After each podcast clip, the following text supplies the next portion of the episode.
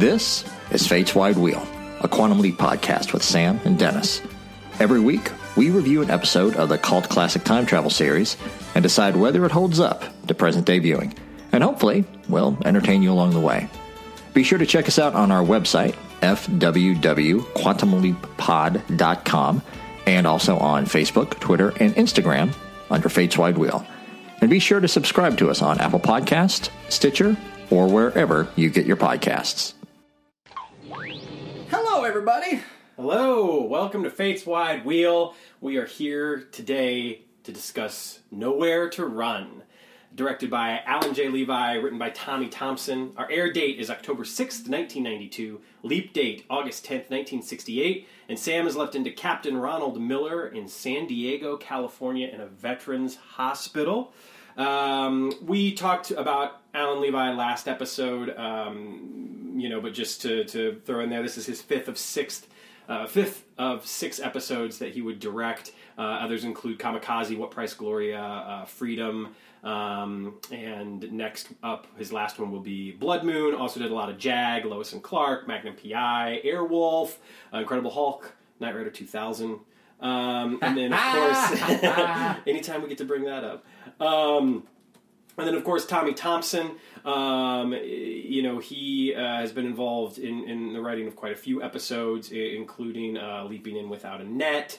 Um, I think that uh, 13 total. Um, he'll also do Deliver Us from Evil. Uh, uh, Leap of Faith was another one prior to this. Uh, Miss Deep South. Um, Moments to Live. Uh, and that brings us right up here to Nowhere to Run. Um, yeah, we're in a veterans hospital in California. Dennis, what does TV Guide tell us? TV guide. TV guide description. there we go. Uh, Sam Scott Bakula leaps into a paraplegic Vietnam vet who must smooth out a situation involving a suicidal roommate who's paralyzed. Yes. That's pretty pretty straightforward. Uh, would be pretty insensitive to make any puns Yeah. uh, revol- yeah, revolving around the subject matter. Uh, not that we made any. Not that we off, as- as- off, off no, no, we would never do no, such a thing. No, no, no, no, We we will take a moral stand on that. Uh, in other countries, it was also uh, in Germany. It was known as a Second Life. Interesting. In France, it was known as Back to War. Okay. And in Italy, which always gives us the interesting ones, the duty to live. Okay. All right. I, yeah, I get. I get those. I get all of those. Mm-hmm. In fact, in some ways, I almost, I almost like those. Maybe even a little better than Nowhere to Run. Nowhere to run. Now that I think it's a kind of a bad. Yeah, It's very nearly a little insensitive. It's a little, yeah, it's uh, it's it's a little insensitive. Yeah, I mean, uh, it, it does allude to uh, uh, a 1965 song by by Martha and the Vandellas. So yes. yes, yes, yes, yes. Um, and so, so yeah, Sam uh, leaps in. Uh, he's on a gurney. Um, another uh, resident of the hospital comes up. He is obviously mentally unstable, sounding, shouting some stuff about Charlie coming over the wire, so on. Um, and then this is where we first meet the orderly. Uh, what's the orderly? Holt. Holt, that's his name. Uh, we'll talk. We'll get into Holt later on. Uh, but Holt uh, roughs him up, drags him away. Sam wants to jump up and go save him. He's like strapped in. Um, early appearance of Al. This may be the quickest Al ever shows up Yeah. uh, urging him to not get up, um, saying you can't get up because you don't have any legs. Minor quibble. I love how at the end of last week's episode, we don't hear, we don't we don't we don't need to see it. Like Sam just looks in the mirror and he moves his legs, Yeah. and we get the thing. Um, yeah, it, I- it's a little bit uh, hitting the uh, hitting it too much over the head to like Right. to Al to spell it out. You can't get up, but hey, what do you do? And I would agree the same thing with the title. It's like it, it- it's almost a little too on the nose. Mm-hmm. Um, but I agree. I like the fact that in the, the leap out that we got at the end of last week's episode, that yeah, Al just does a little pointing up towards the mirror. Yeah. Um, it's it's a it's a wonderful you know show don't tell thing. Whereas in this one, it's like they show and tell. Mm-hmm. They show- yeah, we're gonna yeah. um, Um, which is fine. Yeah. Yeah. And and then we go into the opening credits, and I I had a revelation the other day uh, about the opening credits about whatever because we we've been kind of dragging season five uh, first couple episodes, Lee Harvey Oswald, uh, uh, Leaping of the Shrew. Yeah. Last week, I'm, I've been doing a bit making fun of the theme song, and I realized that's not fair. Uh, so we're not uh, Larry Ganny. He, he he wanted us to keep doing the theme song bit. We're gonna we're gonna cut the theme song bit that we Sure. did for a couple episodes because uh, we talked about. I think it was last week we were talking about how um, we're down on the theme song because the the updated theme song is kind of representative of the fact that the series didn't go on. Like they they threw a bunch of gimmicks, they threw everything at the wall Right. in this last season. But also Quantum Leap was trying to go in a different direction Yeah. in this season. And I think sometimes we were kind of down on the fifth season because it obviously didn't work. The show was canceled at the end of that season. But had the show gone on to a sixth or seventh season, we might have been more forgiving of this episode as this new version of Quantum Leap. I'm not inten- I'm not intentionally trying to make a bad pun here given the episode. That this new version of Quantum Leap was finding its legs. Yes. The show was going in a little bit more of a sci-fi direction, right. and it was trying to figure out what that was. I think th- uh, this kind of applies more to next week's episode, Killing Time. For sure.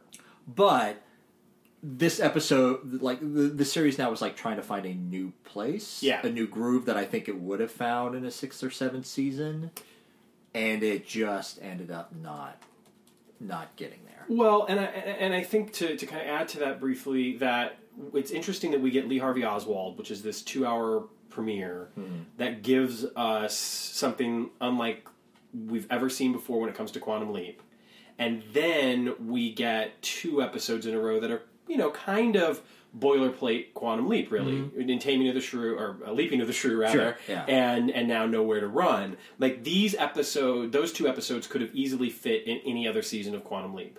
Whereas Lee Harvey Oswald and next week's episode, Killing Time, I would argue, Killing Time, there's no G, uh, would uh, would certainly be more at home in in this season, obviously season five. Or you could make an argument for Killing Time, I think, in season four, maybe, mm-hmm. just because we'd seen like the leap back at that point. But yeah, I, I think that Lee Harvey Oswald and Killing Time are definitely season five episodes, whereas Leaping of the Shrew and Nowhere to Run mm. are Quantum Leap episodes. Yeah, yes. Not that the other two aren't. Yeah, this one I think a little bit more. It's it's the gimmick of leaping into someone with no legs. It is something and different. and and the fact that Sam gets up and walks and someone else sees him. To me, Yeah. that's what makes this episode a little bit more on the gimmicky end. Of course, But yeah, we'll get to that moment and and thoughts on that we will. later on. We will. Um, one thing to, to mention quickly about the orderly is that we get right off the bat, who's played by Gene Lythgow, by the way, no relation, um, and he uh, he roughs up the other vet that is um, clearly at that particular point in time experiencing some PTSD Yeah. symptoms and you know is afraid that Charlie's coming that they're going to cut their heads off and his response the orderly's response is to basically put him into like a you know a half chokehold, chicken yeah. wing like almost chokehold yeah and drag him away and that's what prompts sam of course to, to be like hey you know is that really necessary? Um, i love sam's response to it. It's very sam. Um, but obviously he can't do anything about it. I will contend and, and after having watched the episode once a week ago and then again last night uh, that i just i firmly believe that as as unbothered as I am by him overall, the orderly's role in this episode almost feels a little unnecessary. I think there's enough drama in other aspects Mm-hmm. that he doesn't like it. We don't need that kind of heavy in this episode. I mean, here, and we'll go ahead and jump ahead. Here's the purpose I think he serves. And I didn't even think about it until you brought up the critique. So anyway, we took a week off of recording, and but Sam and I we texted a lot back and forth about the episode, so that's what we're referring to here. And I never really thought about it until we brought it up in our, our text conversation last week. I think he exists in this episode because we have to have a bad guy because that's who Sam can reveal himself to. Right. So Sam can. So we can have. If Sam leaps into someone with no legs, we got to have the gimmick of him walking Sure. with no legs. And so, and, and like, if he revealed himself to anybody else, that would create a weird thing. So we reveal himself to the bad guy character who, when he tries to out Sam, Right. no one believes him. Right. And my counterpoint to that it was in our text conversation and is that I think it would have been as a viewer just as strong and satisfying had at the end when Billy tries to kill himself and is underwater drowning, we see Sam stand up and we see you know the mirror in the swimming pool for instance and we see him standing there without the legs. Because to me that moment is more for the audience mm-hmm. than it is for the other characters within the episode. Mm-hmm. And i think that i just yeah I, I i get that he's an extra obstacle but again that he's he's written as a plot contrivance and an extra obstacle and, and a villainous character mm-hmm. and there's nothing else to him at all and Yeah. because this episode is so strong in so many other respects in particular julie which i think is one of the reasons why it's hard for me sometimes to take Holt because we have a character like Julie who could have easily been a very cardboard, shrewish, yeah. unfaithful, bad wife, and instead she's a really wonderful, sympathetic character in spite of her flaws. And instead, and then we get this cardboard villain over here off to the side, and so it just feels like he doesn't fit with the rest of this episode, in my opinion. I believe that. Also, counterpoint. I wonder if the reason why he's in the episode is that uh, uh, Tommy Thompson he wrote this episode as a reaction of him being on crutches and, and, and having that. Oh, interesting. Yes, Okay. and and having that sensation of of you know not being able, not having mobility, Sure. and uh, I wonder because I, I think if I, if I remember reading correctly, like like he had spent some time in, in like in like a hospital like recovery area. Like I wonder if Holt is based on someone It could very well be. Yeah. or that you know that archetype. And you know, he's reminiscent of um, the orderly in Shock Theater as well, who seems very cardboard for the most part. Although I would argue that he, with the- in Shock Theater, I can't remember the character's name off the top of my head. We get we we get even a little bit more understanding of why he is the way he is. Not much, but he also gets a little more screen time. Sure. Anyway, um, it's shortly after this that uh, in a in a scene that just feels honest, Uh-huh. which makes it even more absurd when Sam goes to visit the doctor, who just is practically reading off a script. Oh god, yeah. Your life isn't over. Yeah. You're still worth. Yeah, it's like, and Sam's reactions mm-hmm. are perfect. They are, yeah. Yeah. Like it, it, it's it's one of those situations where he just feels like this episode he feels as much like the character of Ronald, Ronald Miller as he does Sam. Yeah.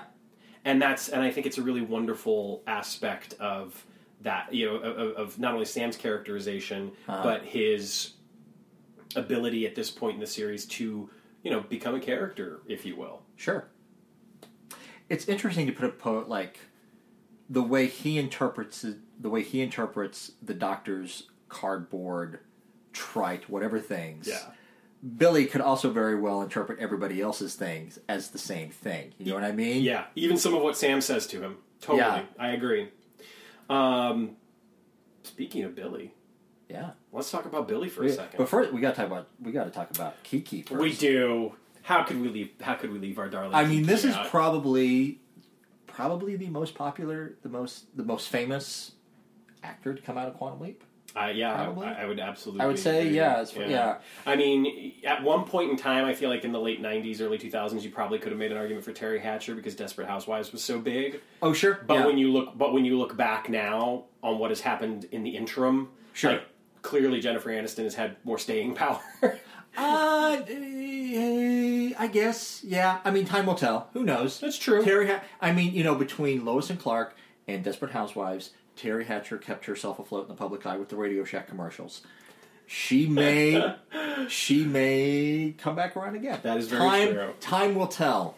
Um, it, you know, worth worth noting that prior to Quantum Leap, uh, she did have I- a lot of um, I think Quantum Leap fans uh, and message boards and, and even Matt's book talk about this being like you know one of her first things. Hmm. It is worth noting that prior to this, she did have a co-starring role on the Ferris Bueller television show as Jeannie, the Ferris's sister. Hmm. Okay. So like she had already. I mean, that show ran for 13 episodes. It wasn't very good. Whatever. Sure. But she had been a co-star, you know, on a, a primetime television sitcom. So there was something before. There was something else before, but uh, yeah, But but this was definitely, I think, um, you know, certainly one of her bigger roles uh, early on. Mm-hmm. Uh, I mean, arguably the biggest outside of, of Ferris Bueller, and in some Sure. ways, nobody watched Ferris Bueller, so no, I mean, you know, and, and the Ferris Bueller TV show was no Parker Lewis can't lose. it, it was not. I was thinking the same damn thing, actually. Look it up. Oh yeah, definitely. Look it up, kids. you know, if that show was streaming, I would probably go back and watch it. I would go back and revisit It was a that. good show. I mean, it was a Ferris Bueller ripoff. Yeah. which is funny considering that it was better than the actual the Ferris TV show, Bueller TV yeah. show.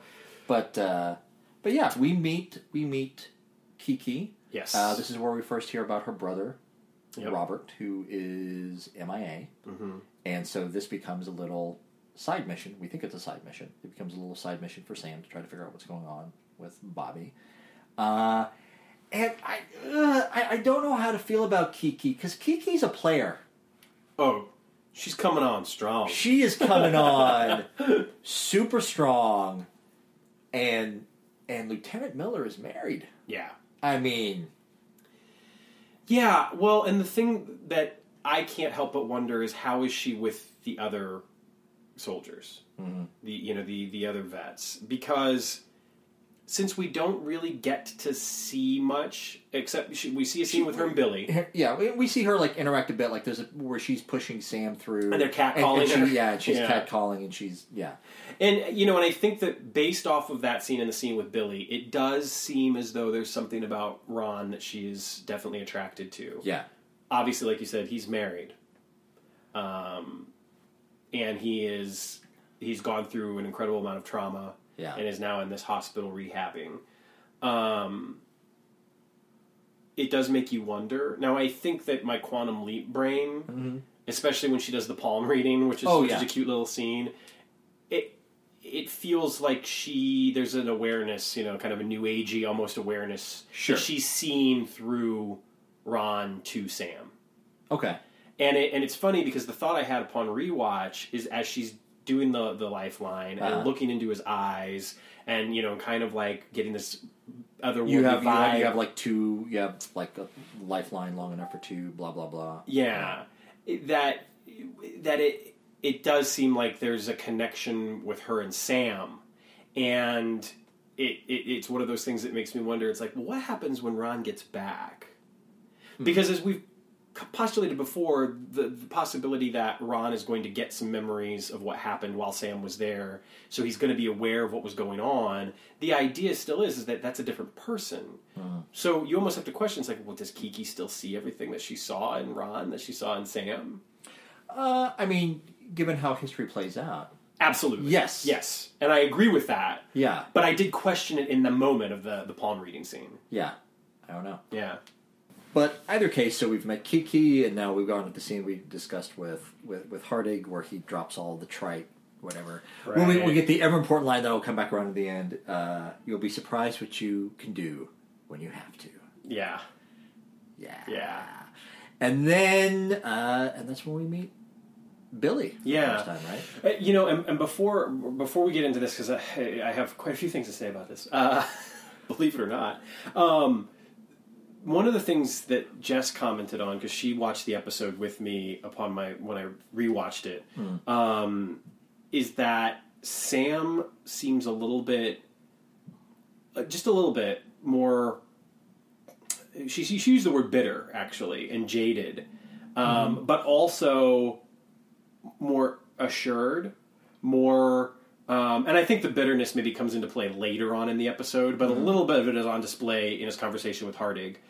But at the same time, he's so much more comfortable in leaping into other people at this point, and there's a little bit more assuredness to what he's doing. And I think the scene with Kiki is a good example of that. Mm-hmm. There's no like I think that one of the things that we see in this episode is Sam. There's very little artifice. Sam isn't trying to be Ron Miller. Sam isn't trying to be the person that he's leapt into. Sam is just existing. Mm-hmm. And I think that especially in light of what we'll see with next week's episode, Killing Time, that that is is an interesting facet to his character that has developed over you know five seasons as opposed to the way he was early on when he was always you know especially when there were some of those wink wink nudge nudge moments of like Yeah. well he's not really so and so and i think that that's one of the things that we see on display in these first couple of scenes Sure, and it, it, it's spaced out. I can't remember where exactly they are in the scenes. It's um, the way Sam reacts when he finds out that he has a wife and his wife is on his way, uh, when the wife is on her way. Yes. Like almost like uh, uh, the, the surprise and maybe even like a little bit of bitterness. Like he even has like the the one like where he just gets kind of uh, really snarky and he was like, Yeah. "Oh, Oh, uh. I, I I know her name. She knows mine. Mine. I'm sure there's like so much we can talk about. Like just like that." exactly uh, um, like I don't think I've ever seen before. Like like Sam like express just kind of like ah, oh God, like well I have a wife that I have to figure out Yeah. how to talk to. God, yep you know. Which is funny because in the in the palm reading scene, Kiki even says to him specifically says the words, "You're not bitter," because Yeah. she says, "I, I, I uh, You've seen a lot a of lot of pain. but you're not bitter. You're a searcher, a seeker of truth." And it's clear with the musical cues there that this is you're supposed to be very representative of the the the, the cavalier Yeah. knight that Sam represents, our white knight. Um, Yeah. But. Uh, uh, but that, yeah, he does have these scenes later on where he gets a little snarky, and he's a little snarky with Commander Harding, and he's so there's Yeah. so it is interesting the juxtaposition of those two things. Yeah, and I and I will say not to contradict myself what I said earlier about giving the season more of a pass and more, more leniency. Like there is some incidental music in, in, in the early on and an earlier scene, and this one too. is like ah, you can kind of tell they they slashed that orchestra down because the music kind of it, it sticks out. Uh, yeah, There's some some of the music, in particular in the future scenes of Killing Time, is the same way. I feel like where you're just sort of like, oh yeah, they really that they they skipped out on that. They yeah. So after the palm reading scene, we do get introduced to Billy. Um, it's interesting to note, and I don't, I, I, I unfortunately did not do this particular bit of research, but it's interesting to note that Sam has leapt into a captain, an officer in the military, and Billy is a sergeant, an enlisted man. Um, Sergeant Billy Johnson is played by the wonderful Michael Boatman. Um, now, one of the things that, of course, fascinates me about his role in this particular episode is that he is on the heels of China Beach, um, which is, of course, a show that was set in Vietnam for its first few seasons. Um, and his character is uh, named Sam Beckett. So he played a character named Sam Beckett. No Um, relation to the playwright. No relation to the playwright, which is something that's brought up in the very first episode. Although one of the things about his character is that he is experiencing a lot of existential angst. Uh, it's interesting because his character in China Beach is is kind of a mortician. He works in the the graves department, so basically he has to prepare the bodies of of KIA soldiers to send home to the United States. Um, and one of the existential experiences that he is having, you know, as a black man, is that the formaldehyde and the chemicals that he uses on these soldiers to prepare their bodies for a return is turning his hands white. Uh, which, of course, has so many layers, especially with you know the critical commentary, of course, that black soldiers were being sent over to fight a white man's war in Vietnam, and um, etc. And so it's just it, he's he's wonderful uh, in the role, incredible in the role. The show itself is incredible and well worth tracking down. It's a little expensive, but they had to price it a little higher because of music rights. Anyway. Um, he's fantastic in that. He's fantastic in, in this role, and he would of course go on to to play uh, a role in Spin City, uh, the Michael J. Fox comedy. Um, as well, uh, his character in that Carter Carter Haywood, um, and and is still working to this day. Recently, uh, most recently seen in The Good Fight, um, which of course is a CBS All Access. All access. Yeah. You know, have have you for a while, for several months, I conflated the Good Fight with the Good Place oh, because I knew Ted Danson was on the Good Place, and I thought, like, kind of post his stint on CSI, he had like taken a turn to be like a dramatic actor, sure. and so, and then once I figured out that those two were not the same show. Uh, they were very different shows, and I was pissed nobody told me how good the Good Place was. But anyway, Yeah, which it is. it is fantastic. Yeah, Um, another, uh, he was also. Um, uh, it's, it's worth noting a couple of other things that he did. Um, uh, Anger Management, uh, the television series based on the film, uh, the television program Arliss, which was an HBO show. Oh, sure.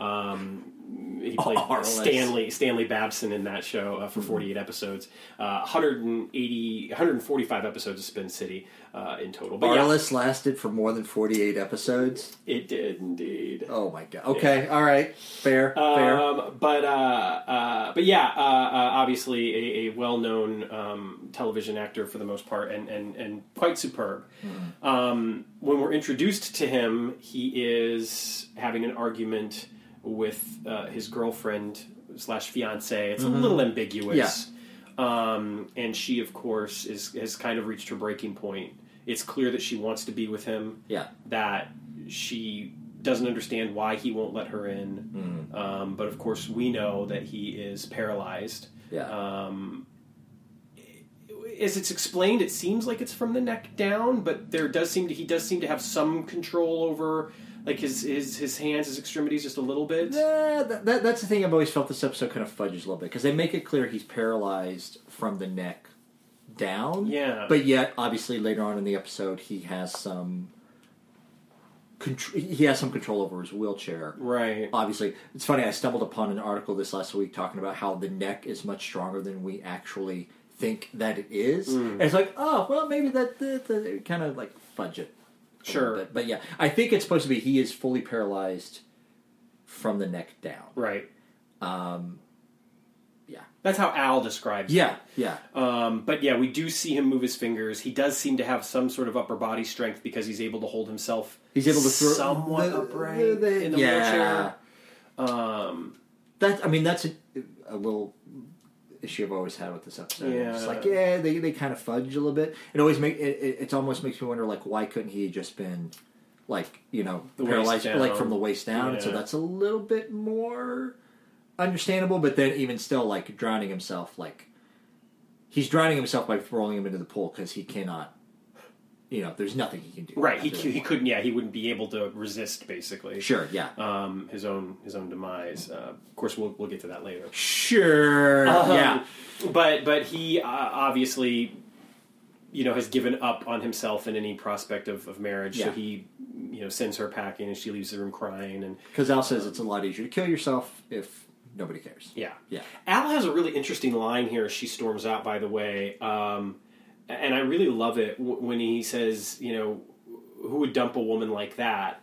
His line reading on that is not at all the lecherous Al, that's a hot lady and how could he let her go? It is very much an appreciation of the fact that she is trying to stick by him mm-hmm. and trying to be compassionate and understanding and, and, and is willing to say, Yes, I know that you are paralyzed. I want to be with you. I love you. I don't love your condition. You know that that sort of Sure. thing. Um, I love you unconditionally. Yeah. Um, and, I- and and I think that his line reading hits that, and it's really really nice because I think it would be very very easy. uh, You know, we love Dean Stockwell; he's fantastic. But it would be Sure. easy for him, and it would be easy for the director, and easy for the writer, etc., to make it into like a how could he let a beautiful woman like that go? You know what I mean? Sure, And yeah. it's and I and it's deeper than that, and I appreciate that. Sure. It occurs to me that they they they could have done some stuff. They could have uh, let Al be a little bit bitter, a little bit. Uh, I mean, just like here is a woman who is willing to wait through no matter Yeah. what. So we have that, and then we also have Julie, who's going to come back here in a little bit and announce that she's leaving and whatever. And given Al's history with Beth, there it could have been that a path they could have gone is like Al, just like even just like one or two lines, like express a little bit of bitterness in there, but Yeah. they but they don't like they don't even acknowledge it. Yeah. you know what I mean? The the Al that we see in this episode is an Al that I love dearly. Hmm. He's an Al that checks Sam Yeah. on the pithy comment about, "Oh, great, I know her first name. She probably knows mine. We'll have a ton to talk about." And he and he, and he puts Sam in his place by like, "Could be worse. You could be in that chair for the rest of your life." Yeah, And you can see it on Sam's face. It's just sort of like, ah, you're Uh, right. I'm being an yeah. asshole. Thank you for for calling me on it. Yeah. And then of course he has his incredibly beautiful monologue Sure. at Billy's bedside. Mm-hmm. Um, and while I agree with that, I'm almost glad that we don't get it in a way. yeah, However, I think that's because I'm a fan of the show who's doing a podcast about this show, and so I feel like I have a working knowledge enough of this character to know that that is got to be present for him, even if we're not seeing it explicitly. Sure. The flip side of that being that maybe maybe because not everybody is Yeah. that it would have been helpful to have something in there. There's information there. Yeah. But also, this would have been a great six season episodes because this could have been an Al post mirror image Mm-hmm. who who does have Beth. Yeah. Not much room for fan wink in this episode, but there's a little, yeah, yeah. right, right, right. Um, so we get when we get this, we also get this moment shortly after uh, that's quite nice and, and very well done between Sam and Kiki, where she's helping him unpack. Um, and you know she's joking about like you know I, how do you guys pack these things? There's a there's a great familiarity that Kiki has with these soldiers and with with these men, and and and, and as sometimes stereotypical almost as her character is written um, to be kind of this good time girl. And i don't mean that in, in like a sexual way necessarily. I just mean like she's very much like um, part of the service that she provides as a volunteer isn't just moral support Mm-hmm. like i think there is an aspect of like this is a good looking woman who comes through and treats us nicely and understands us Sure. and has an affinity for us and i think that that is a part of what she does Yeah, I've, it, it, I mean, I am sure because you only have like so many minutes in a television episode. Right. It is weird how they kind of like conflate and like pile up her job duties. Like she's a volunteer, but also at the same time she's the one who brings Billy his wheelchair in the episode later on. That, Uh-huh. but then that, that also saves us from you know introducing us to another character, and it also gives a little weight for Kiki. like, economizes that yeah, storytelling. like like she's the one who brings him the thing that that he almost uses as a as a tool to help him take his home. right. Yeah. Um, of course, she pulls out Ron's shoes out of the duffel bag. Mm-hmm. Yeah. Uh, and of course, there's a moment um, between them. And, you know, one of the things that, again, that Sam does so well throughout the course of this episode, he really takes on Ron's loss of, of his limbs in a very personal manner. Um,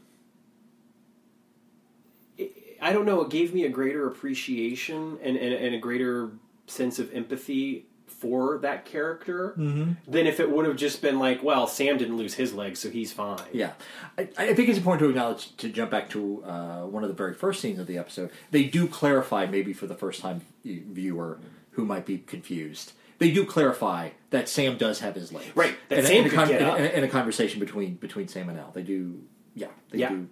Uh, yeah, I had another point, but then I lost it. It was gone. It'll come back to I me. hope so. Yeah, it, it, it'll come back to me later on.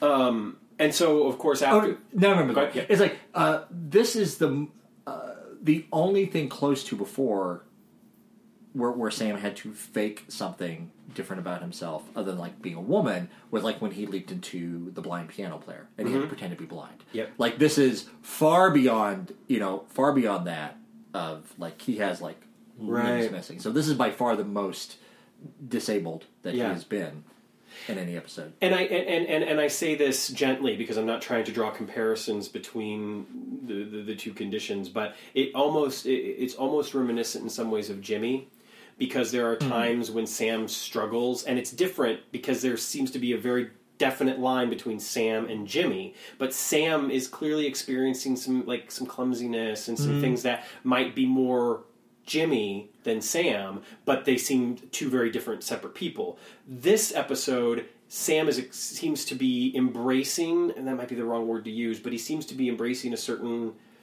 um, understanding and, and empathy of Ron's situation and of him, you know, having the loss of limbs.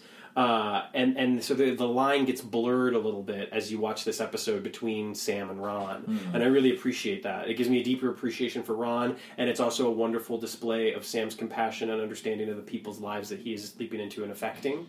Um, and it, that seems to be so far, honestly, starts to seem like oh, it's, it's it's a theme of this season more so than we've seen in season four and even the latter half of season three. I would argue this seems to be a very aware Sam, like Yeah. a, a Sam who understands the effect he's having on the people around him. Yeah. Well, I mean, maybe it's a thing, you know, with Lee Harvey Oswald, we've introduced this concept of m- melding Mm. with the person. And so, like, maybe it's a little bit of that. Like, he's not necessarily taking on personality traits, which we are going to see in like some later episodes Right. this season. But it's a little bit more of yes, taking on ownership of their of their life. Yeah, yeah.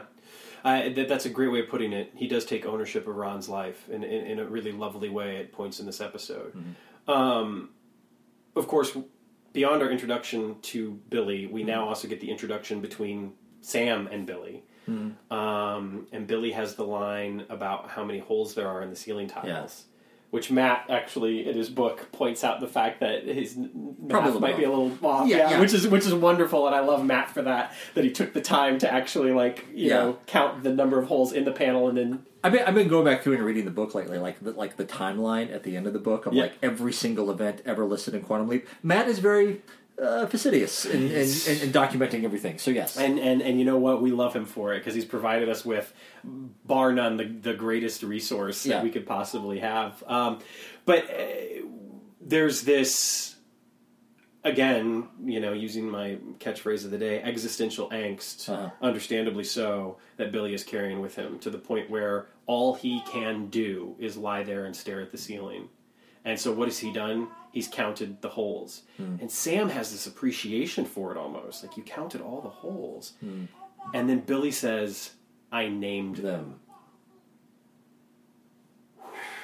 Yeah. that is heavy mm-hmm. um that's like I named all the stars in the sky. You know what I mean? Like um and Sam tries and this is again I think Sam taking ownership of the situation that he's in tries to kind of start up a relationship and a friendship with uh, uh Billy and you know Billy's just not having it. You know, Yeah. like Al says, he doesn't want to have anything to hold on to because it's a lot easier to kill yourself when you don't have anything. Yeah. So between, uh, so we kind of have two scenes in the room, with, like with Billy, like in between, like the the two scenes we just talked about. Uh, Sam and Al they step down to the janitor's room Yes, for a little bit to kind right. of discuss something. Yeah. And something I've noted, just a little thing. Al jumps around a lot, short distances with the hand link in this. Like he could just walk ten steps, but no, Yeah. uh, jumps down. So uh, they have the discussion in the janitor's closet. This is where it's confirmed that Billy's body's going to be found in the pool Monday morning. Right. So sometime in the next two days, we don't know. No, I, Um, to interject, I will say that the interesting thing about this is it's like, how the hell did he get into the pool? And it does almost because we've been introduced to the orderly. There is clearly a small amount of suspicion cast on like, does does he get pushed in? Does he get dropped in? Does he get, you know what I mean? No. Well, I, I feel like I mean, there they, is. they, I mean, like almost immediately, like like when we meet Billy in that very first scene, it's like right before we go to a commercial break. Al says with a very with the music and everything, it's very heavy handed in, in its in its way of it's a lot easier to kill yourself if nobody cares. right, but I think the question that gets raised in the scene is how does he get there? I get your point. I guess I've I've, I've never thought about there being like a, a question of like does does Holt do it? Okay. But hey, that No, that's fair. but hey, yeah, that's that's a possibility. Yeah. It's just a thought that came to me. Yeah, that could have been a twist. What a terrible twist it would have been. I mean, I mean, it could have been a twist, like like maybe they, they suspected foul play, and it turns out like no, he does kill. He did- yeah, I don't. how- yeah, yeah. Yeah, yeah, I know, yeah, but then that takes away a lot of the drama. It does. later. It totally does, which is why I think that Holt is an unnecessary character. I, I You know what though? That guy got paid. Yeah, he got he got yeah.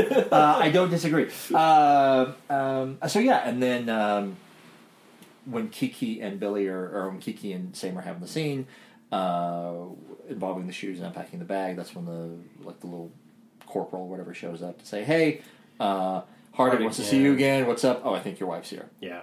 And this is where we meet April O'Neil. That's right. Um, Judith Hoag, who played April O'Neil in the very first Teenage Mutant Ninja Turtles movie, uh, she did not uh, reprise her role. Um, that would be I taken over by Paige Turco. I wonder what choice I was. I I always preferred the first April. Me too.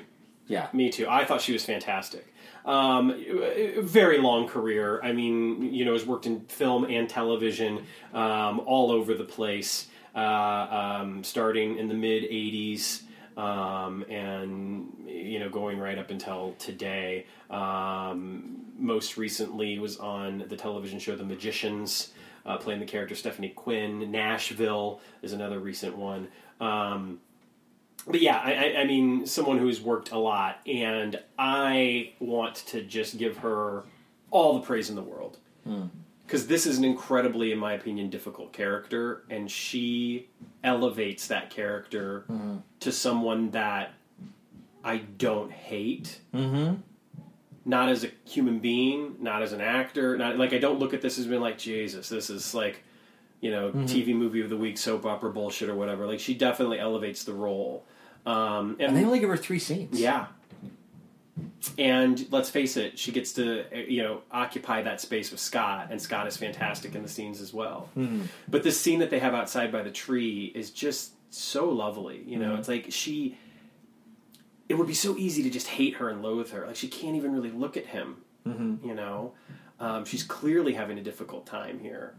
Um, Sam is not making things easier by not realizing a couple of things, uh, like that his mother had a stroke, for instance. That one of their very best friends who helped introduce them died in a helicopter crash Yeah. in Vietnam. But he does. He, he does. He does take a, a swing with your hair is different. Yes, which is You've changed your hair. which is kind of amusing because her response is, "I let it grow out," but she has her hair put up, Yeah. so it's not even like down. Yeah. Um, but it's a lovely, heartbreaking scene, and and I don't say this to argue your earlier point, but there is a moment that at the very end of the scene when Al comes in that gives a little bit of weight to what happened to Al because he does have that wonderful line. They told us the war was over when we left Vietnam, mm-hmm. and it's just sort of it's it's a lot about this episode could seem a little cliched. Um, but it never it never hits that there it's it's it's elevated far beyond that and, Sure. and, and and again the way that Stockwell handles that and knowing what we know about Al mm-hmm. and having seen what we just seen I think it lands really well Yeah. And also think about what we learn later on in the episode, how hard it is for Julie. Like, she was probably planning on leaving her husband anyway. right And now he's lost his legs. yeah God damn it. well and not to skip ahead but Yeah. that and, and that is a beautiful part of the writing I mm-hmm. think as well so good on you Tommy Thompson but one of the things that we do learn later on is that she was planning to leave him before he lost his legs mm-hmm. that she had already met someone else. Now, granted, she was still, you know, meeting someone while her husband is off in Vietnam. Sure. But yeah, it it was compounded now by the fact that oh god, you know, here he he's come back and he's lost his legs. Sure. Um, how do I tell him this? Um, and of course, she leaves in tears and upset, and Sam is having difficulty figuring out trying to connect. Uh, this is is this when we learn? Yes, this is when we learn that Al, by way of Ziggy, believes that Sam is there to keep them together. They're, because their uh, one of Older their son. sons is going to follow in dad's footsteps. No pun intended. Yeah. And uh, and save uh, and save a number of people. And this is a connection that I did not make. I picked it up from uh, from Matt's book. Um, uh, in a battle involving, uh, I, I put it down here somewhere. Uh, uh, in Quezon, which has a connection with uh, the the sergeant from Lee Harvey Oswald. Oh, that's right. Yes. if those two. He does some nice fan wink. Yes. Yes. Yeah. Uh, so yeah, there there could be a little connection there. But yeah, this is this is uh, becomes why it's important for for Sam and Julie or Ron and Julie to stay together is because their children supposedly uh, or one of their their sons will eventually go on and, and save a number of men in a battle in the Gulf War. Yeah. Which I, uh, and also I remember at the time, like even as a kid watching this episode, like sticking out to me, like the Gulf War then had just happened, like it was like Right. like, it was like a year before. It was very fresh. It was like one of those things, like where they truly brought something going on currently, and they brought it Yeah. into the show. Yeah. Yeah, and and to think that as far as the future history of Quantum Leap exists, that they wouldn't have even been that far removed. You know, we're talking about like seven or eight years mm-hmm. in the project's past. Yeah, Um, you know, and then like you're saying, a year or two in, in as a current watcher of the show's past. yeah, It's interesting to note, I think, t- for context sake, that to have the Vietnam War um, so heavy over this episode to touch on a war like Desert Storm, which at the time was viewed in such an incredibly different lens mm-hmm. as as a video game war that we watched unfold on television with the 24 hour news cycle. Yeah. Whereas Vietnam, even in its time, was presented, especially by the time this episode was taking place, as a very awful, horrible thing, where you were seeing soldiers die live mm-hmm. on television, not live. Excuse me, but You seeing did, yeah. you know, on television in a way that you had never seen before, and and you know the, a lot of people have made the statement that Vietnam was the first televised war, and to think that you know twenty some years later that Desert Storm was televised in a completely different way and looked at in a completely different way. It was celebrated. There were fucking trading cards for God's sakes. I had them. I know. You know, there were there was literally a trading card set. Mm-hmm. Yeah. Uh, it made celebrities of people like Norman Schwarzkopf, and it, it you know it was it was such a different war to view Yeah. compared to Vietnam, and I almost wonder if in a way this there was supposed to be a little bit of subtext there saying like remember what war does to the men that fight it because even though you might be viewing this war in a very different way and through a different lens than what we viewed Vietnam the men who are coming back from this war are mm-hmm. going to be in a similar shape to the men that came back from Vietnam because that's what war does to human beings. And we now know mm-hmm. given time that we've had and of course a second Iraqi war and a war in Afghanistan we know now without a doubt that that is true. That mm-hmm. soldiers that came back from Vietnam with the PTSD that they experienced, it, the echo of that reverberates in these wars that we have today, and that the suicide rates, in particular, of soldiers that f- have fought in Iraq and Afghanistan, has skyrocketed. Mm-hmm. And so, while Harding can make his flippant comments about survival rates and everything, and how they've gone up to eighty-five percent, and isn't that amazing? And that the survival rates are even higher now. That the suicide rate among those soldiers, mm-hmm. which, to be clear, up until about eight years ago, was not acknowledged as being you know killed Yeah. in, in the line of duty and you would not be given a presidential letter of condolence. That was something that, that the obama administration changed um, because of a, a campaign that was that was started by uh, the father of a soldier named Chancellor Keesling, um, and, and and it's it's just important to note, I think, and contextualize that in '68 the way that this war was viewed, in in in '93 the way that Desert Storm would have been viewed and Vietnam would have been viewed, and now today how we view those things and how you know the the the progression that that we have seen, and yet at the same time, no progress has actually been made. it's interesting. Uh, I find a, a lot of interesting, like like little tangent tributaries that go off here. One, like I just recently read uh, talking about how the Vietnam War was portrayed in media, how it went from like the end of the war in the mid '70s up into like the mid '80s, and like like the mid to late '70s, Vietnam vets uh, vets were almost uh, vilified in in the media and in entertainment. Um, like they were something to be afraid of. Like Right. that was part of an element of uh, the movie Taxi Driver Yeah, um, of uh, soldiers coming back with PTSD and these different psychoses. Like, how were they going to reintegrate into society? And by the mid to late 80s, uh, we had kind of taken this turn of uh, glorifying and lifting up Vietnam vets as we came to understand like what they had been through. yeah, I'm kind of, but by, by this point, like by the time the Gulf War is brought up in Quantum Leap, like the Gulf, the first Gulf War was a very short, successful war. Right. And I'm interested to see how would have that played out in the early '90s if that war had not had gone so well. Yeah. Like, like the first like real like video game war, as you called it. What would it have been like if it did not go well? yeah. Uh, Yeah, I just find that interesting. Uh, also, there's a book I read a few months ago. Uh, I looked it up on my phone here. It's called Tribe by Sebastian Junger. Oh yeah. Oh God.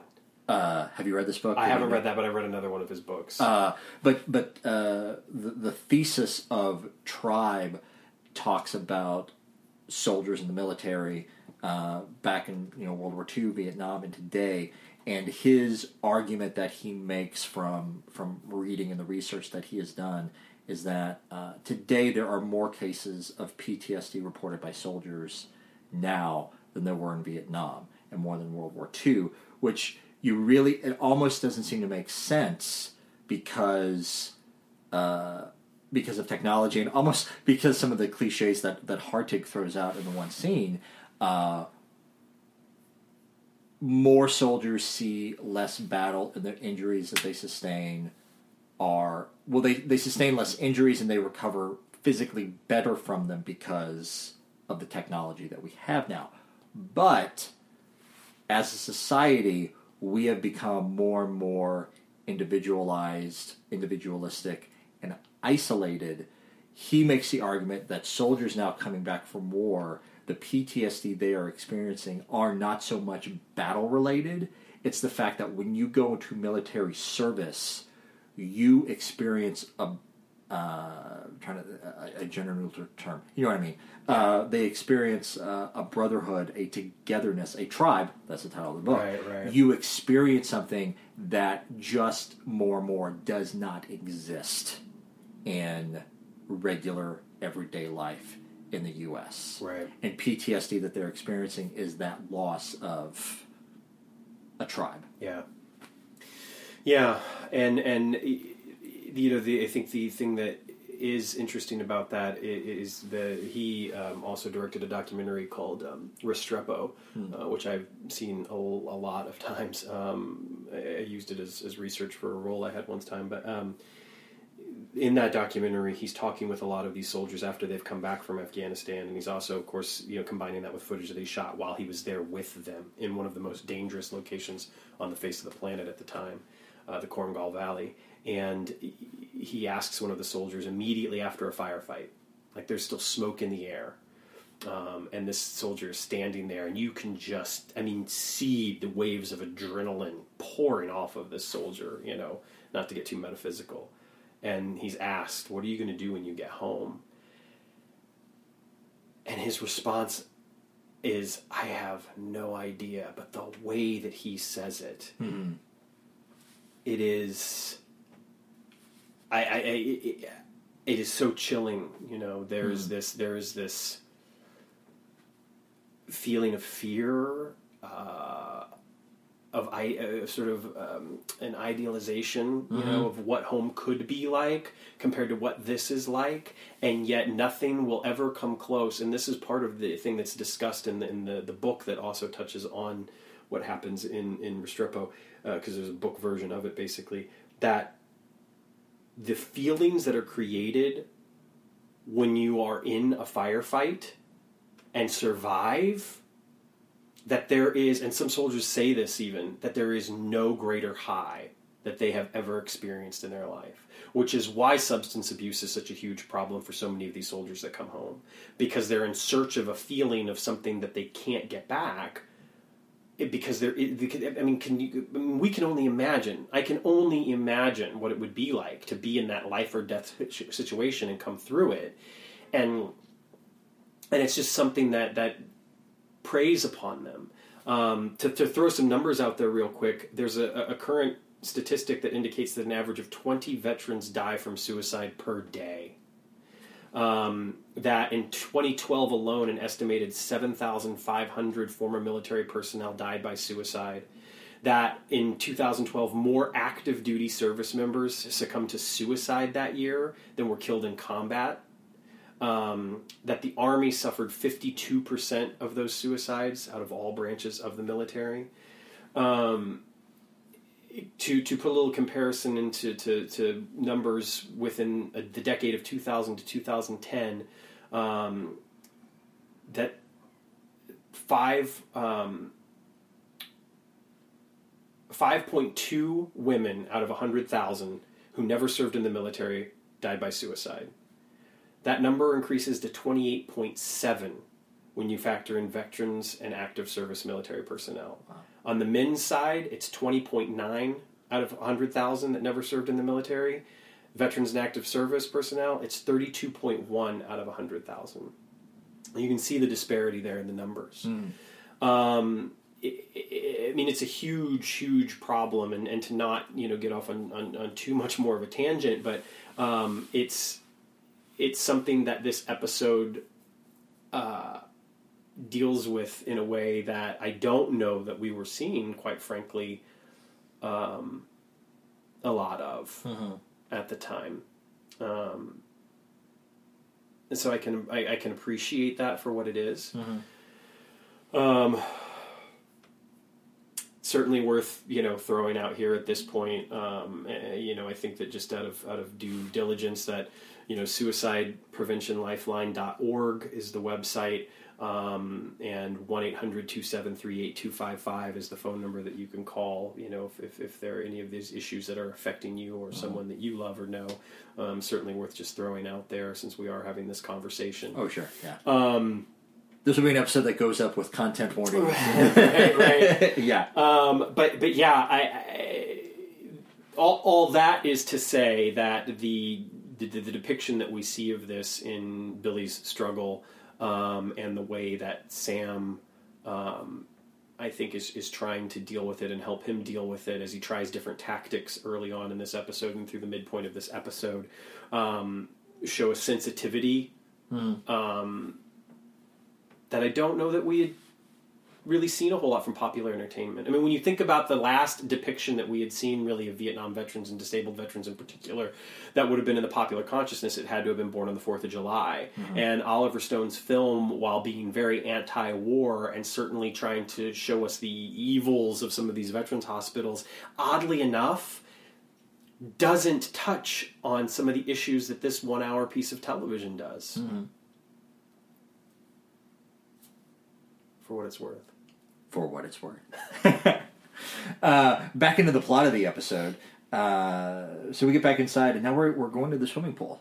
Uh, and Sam has a nice voiceover, like you know, you, you're trying to avoid your fate, and and you're taking right to it. Because it's worth noting that Al has basically given him strict orders under no But yeah, circumstances. don't let him go to the pool. Yeah. Uh, so yeah, he Billy is being lowered into the pool against his against his wishes. Holt is there antagonizing him. The the two or three scenes, yeah, yeah, two or three scenes that Holt is in. Yeah. Uh, three or four, yeah, uh, yeah. And the the crux of the scene, the most important things about the scene is, of course, Sam is there. Uh, Sam gets Billy to tell him how him and Carol met Such a beautiful, beautiful moment. yeah, Yeah. Uh, a, be- a beautiful story a beautiful little monologue and then um, uh, a- another man in the pool he slips out of his life jacket he starts to drown lifeguard jumps in and saves him and it, it, like the, the the way it's shot is just really well done of of seeing like the camera kind of close in on Billy and like the light bulb go off at his head and Sam looking at Billy like oh shit like Yeah. this is this is where he gets the idea It's a wonderful scene because, as far as storytelling goes, it does a wonderful job of setting things up for later in a very active, we're showing you this way, Mm-hmm. while also telling stories about what happened in the past, but Mm-hmm. in a very active and engaging manner as Billy shares with Sam Mm-hmm. the story of how you know he and his fiance hiked up this mountain and made love by the fireplace and all of these beautiful life rich life experiences and then he ends the monologue with i was the one that died over there not her which of course sam comes up with you're not dead. Um, and, and and and and yeah it's just it's just a really really well done scene. We even get that moment for as much as I necessarily don't like the inclusion of the character, we get this moment where um, Holt, the the orderly, eyes Sam as Sam is eyeing him because he doesn't like the way that Holt is treating Billy. Yeah. as they're, as they're lowering him into the pool, and there's this moment that the, the, that that when they lock eyes, and he gives him kind of this sick little smile. Um, you can tell that. There's gonna be so, there's gonna be something later. Yeah. this is this is two. You know what I mean? Yeah, it's like the first two. scene was one. Yeah. this is two. This is two, There's- yeah. there will be a three. There we, yeah. Uh, so then we get uh, back into Miller's room, and, and so Sam is getting ready to go out to dinner with Julie and him and Al. Like they have this uh, this conversation of like Sam, like like what what should I do with my pant legs, or like what like what. Yeah, yeah, you know, like what's good, and, and again, like reinforcing the idea that Sam is Everyone there, Sam is at legs. Like how how do you how do you do that? Right. Uh, and I don't know how the episode. I I don't know from a production standpoint like what differently I would have done to, Yeah. to handle to handle it because it would look really because I think practically Sam should have rolled his pant legs up. Sure. That would have looked really silly to have Scott Bakula with with long pants like rolled up. You know, Right. It would have just yeah. Yeah. It's interesting. Jessica pointed out at one point as we were watching the episode that the way that Scott holds his legs, or his legs are when he's in the wheelchair, uh, is very interesting because he doesn't have his feet like out because the foot pads wouldn't have been put down. Yeah. Because, but but it's either there's something. Either they've rigged something so that he can rest his legs kind of on, on the back, which you can't see, like it was a, a behind the scenes technical thing. Sure. Or, or Scott is literally holding his legs back like that the whole time, which I think kind of aids the illusion of that sort of uh, synergy, if you will, that, that he has with Ron. That even though he knows he has his legs and he could stand up and walk at any time, that he is committing to being wheelchair bound. Mm-hmm. Um, and, and and it was something that I didn't notice or think about too much, mm-hmm. but she did notice, and she kept. She asked me. She was like, "Is there something back there? Have they tied his legs back? Is it, have they installed a bar that he can rest his feet on? Like, Oh, sure. you know, was it, I, I don't know if there were like so, and I haven't watched it in over a week. Like I don't know if there are like so many scenes where you actually see what Scott Bakula's legs are doing. Mm-hmm. You know, like from the knees Right. down. Uh, I mean, it, didn't seem like too much out of the realm of possibility that he could just like, you know, during those scenes, like you know, he should you know just have him kick back. And Yeah. I don't know. Maybe they did something. Yeah, I don't know. Yeah, I mean, yeah, I mean, not not a big thing at all, but it is interesting just to kind of point out when we're talking about the the pant, pant leg thing, which would have been kind of a technical thing on not only within the show but behind the scenes as well. Yeah. which is interesting. Um, worth noting at this point that Sam is still undressed to a certain degree. Yes. So when Kiki comes in, Yeah. he he doesn't have a shirt on. Yeah. Um, and this is going back to what you were saying earlier. Kiki's coming on strong. This is, I mean, this is where like before, you know, whatever, being nice, but giving him a massage and blah blah blah. And, And the thing is, is at first when she's just rubbing his shoulders, but then her hands go down. her hands chest. come down. Yeah, And that is- that's that goes from being beyond like you know what she says like supposed to feel good. It's therapeutic, right? Coming down. Once we get in the nipple play, that's that's that's when it's not. So primary body and wellness. There's no nipple play. There's no, no, absolutely no, no nipple play whatsoever. You know, like up around the shoulders, that's one thing. When you work your way down and start asking clockwise or counterclockwise, then it is no longer, it is no longer therapeutic. yeah.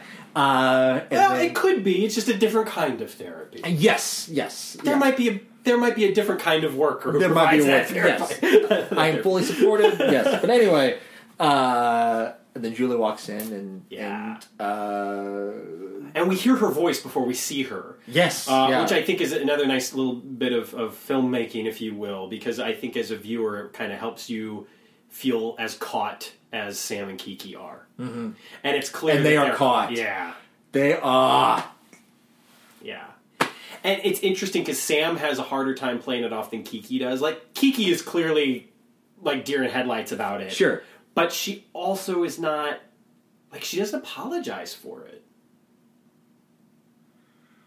Do you know what I mean? Yeah. Not that she, not that she's trying to flaunt it in Julie's face and be like, "Yeah, I'm touching your husband's chest" or anything like that. Mm-hmm. But she's not like, she's not trying to be like, "Oh, you that wasn't what you think it was" Mm-hmm. or whatever. Whereas Sam is very much, and I think he's still being goal oriented, mission oriented. Sam looking at this is like, "Oh God, I can't have anything happen with Kiki because I got to save my marriage here Sure. with Julie." Yeah. So, but he is definitely trying to work his way out of it. Yeah. Yeah. Yeah. Yeah. Um, It's worth noting that uh, was it was Larry uh, Larry Ganny who, who pointed out to us that um, you know last week Sam's making out with Brooke Shields and this week he gets to get a massage from Jennifer Aniston. Aniston. It's Not a bad gig. It's not bad. Yeah. Yeah. Um, so now they are uh, at the bar, uh, uh, and they do a very good job setting it up. It, this is a very anti-war bar. The the song that the woman is singing. I, I wasn't. Uh, I meant to look it up. Like if this was an actual. It is yeah, like song Eve that of existed. Destruction. It's funny because the song itself ended up getting a lot of uh, airplay, radio play. It was a protest song uh, written in, in 1964, recorded by Barry McGuire. And uh, the funny thing about the song is that a lot of people were were looked down their nose at it because it was very derivative of, of Bob Dylan, and they felt like it was basically a, a, a songwriter because it was written by like a professional songwriter, P.F. Sloan, and the and the idea being that somebody was basically just trying to kind of take what Bob Dylan was doing honestly and truthfully and turn it into something that would make money, Sure. even though it was a genuine protest song. Yeah. Um, for what it's worth. Yeah. And our, our, our, our chanteuse, if you will, playing her guitar, uh, she she does an admirable job with it. Yes. Yeah. Yeah. Uh, but yeah, so there's a moment of awkwardness because it's uh, they go in and, and Julie's like, "Do you want to go somewhere else?" And like, "No, it's you know, let's you know, let's have dinner here. Let's stay on." So it kind of creates an interesting setting. Yeah. Uh, yeah. And I think a part of it makes me wonder too: Does Sam feel more comfortable and more at home in a bar like this than he would have if they would have gone someplace that would have been maybe a little bit more conservative and hawkish, if you will? Mhm. You know, like if they'd gone to a bar that had other soldiers. Mhm. You know, and and part of it also makes me wonder, and this is purely speculative, subtextual stuff, but is maybe Sam thinking if we went to another kind of bar, we wouldn't get the same kind of privacy that we might have here. Like here, Hmm. they're they're probably going to leave us alone. Sure. If we went to another bar, then how big of a chance is there going to be that other soldiers or other people come up to me and are thanking me for my service, buying, trying to buy me a drink, trying to be Sure. like, you know, Yeah. so sorry about what happened, but thank you for, you know what I mean? Like, Yeah. what would the vibe have been? And naturally, in '68 in California, that's pretty unlikely, Mm-hmm. but Yeah. does make you wonder. Yeah. Um, But yeah, so they have they have the they're making small talk. Yeah. It's- yeah. It's yeah, it's really awkward, and we know why it's awkward Yeah. because it's it's building it's building up to something. Yeah. Uh, but before we have a chance to do that, uh, a, a hippie comes over, uh, Bumps into into Sam. Does he spill a little of his drink yep, on him? still Yeah. some of his beer, yeah. Yeah. And it's cool because one of the things that happens in the scene is that the hippie, his immediate reaction is to offer to buy him another beer. Yeah. Before he notices that Sam doesn't have any legs. Yeah.